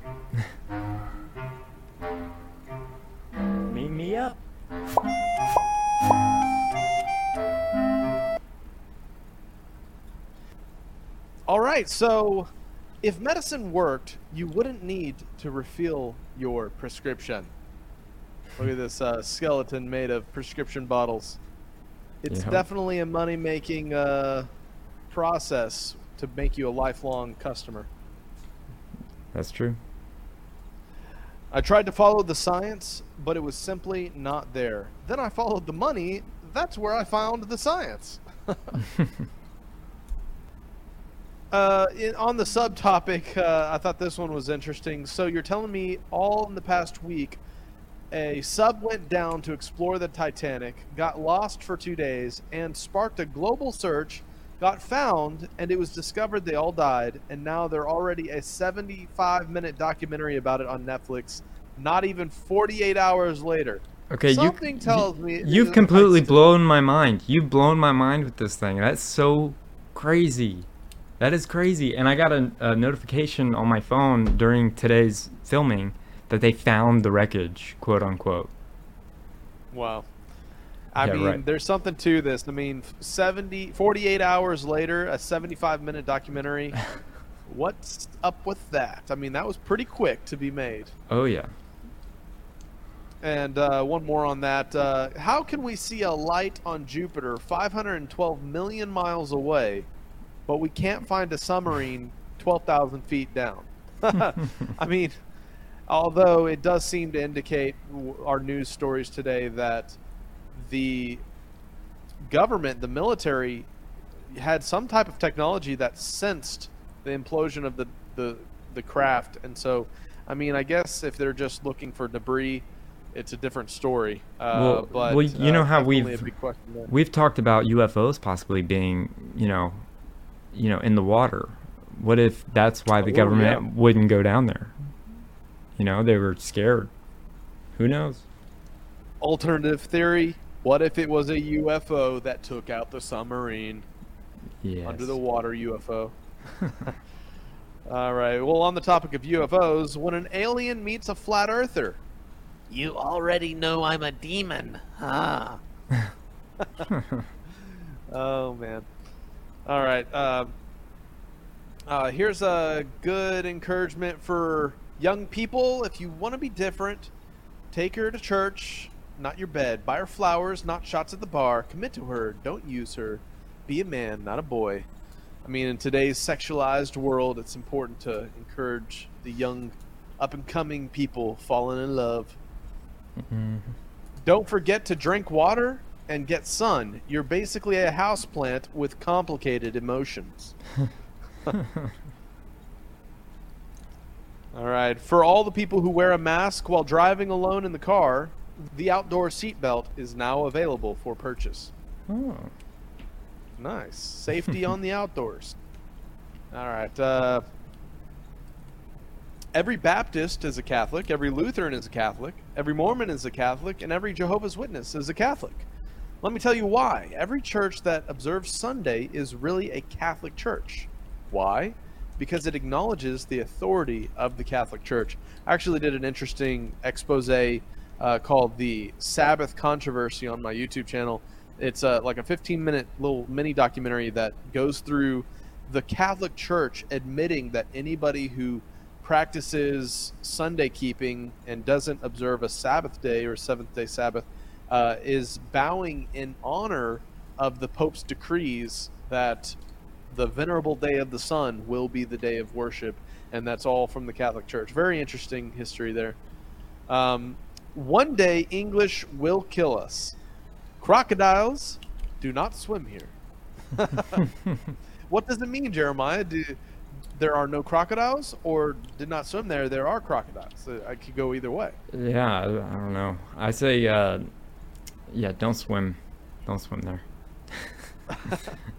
Oh yeah, I mean, I, have been seeing some uh, some of this guy's videos in the Florida Everglades, and it's freaking creepy, man. There's like 50 crocodiles all over the place, and they'll like come to try to eat you. It's uh, pretty intense. I mean, it's crazy to think that living in the Western world here in the United States, there's some massive reptiles that will totally eat you. For lunch. They're they're like dinosaurs. Those alligators are huge. You probably have some over there in Texas, don't you? I hope not. I don't know. I hope not. I mean, you're south enough. I mean, alligators creep me out. Them, but... I don't know. They're oh, in yeah. Florida and it's a lot hot, hotter and humid, so I don't know. There probably is. Opa? do you know? Yeah, I know the difference. The alligators, uh, they won't. They're not as dangerous because they're more fish eaters. But crocodiles, straight up, will eat people. It's Yep. it's pretty terrifying. Alrighty, uh, the opposite of isolate is you so early. Please don't block me. uh, so let's walk through this. The opposite of I so late is you so early. Okay, alrighty. Um, how to grow your own tomatoes. Step one: devote three months of your life to helping them grow. Step two: that's it. Congratulations, you just saved two dollars. All right. Uh, when there are several empty bus, uh, when there are several empty seats on the bus, but someone sits right beside you. Hello. Uh, I guess we're going to be friends. Man. No, Nemo. oh man. Uh, marry the one that understands you and Jesus come as a package deal. Uh, before you break into my house, stand outside and get right with Jesus. Tell him you're on your way. Second Amendment for the win. Mm-hmm. All right, last meme of the day. Uh, when you just post what the Bible says and they call you judgmental, and you realize they just judged you by calling you judgmental. oh man. All right, that's all the memes for today, Jeremiah. Uh, thanks for tuning in. Yeah, man. Uh, I put yeah. Charlie to sleep. Oh no. No, he, he can't hear. He's just he's just being a cat. Jake, thank you for another great current news and memes as always. Opa, thank you for another great Opa's Corner. I hope you guys enjoyed my history segment, and we hope you enjoyed today's episode. So let's never quit fighting. Let no man deceive you. Thank you for standing alongside us as we fight for justice and continue our quest for truth. Subscribe and stay tuned. If you would like to submit a story, topic, or have any other inquiries, please email submit at skibanewsnation.com. Also, you can email Jeremiah Skiba personally at jeremiah at skibanewsnation.com. Also, email Jake personally at jake at skibanewsnation.com. If you want to write us a letter, send us something, help support us, or just say hi, please send your letter to Jeremiah Skiba, P.O. Box 560-271, The Colony, Texas 75056. If you write us a letter, I'll do my best to write you back. Hey, Skiba News Nation family, thank you for watching. Please like, share, subscribe, and click that notification bell so you never miss an episode of Skiba News Nation. If you want to help support us, please consider becoming a Patreon, where you will get exclusive content, shoutouts, and much more. And you can also support our channel by getting yourself some new Skiba News Nation merch. Thank you for coming on this journey with us as we continue to stay on the quest for truth. Huge shout out to all our Patreon supporters. Thank you so much for your support. We couldn't do this show without you. If you want to help support us, go to patreon.com forward slash Skiba News Nation. Also, you can listen to Skiba News Nation podcast on your favorite podcast platform.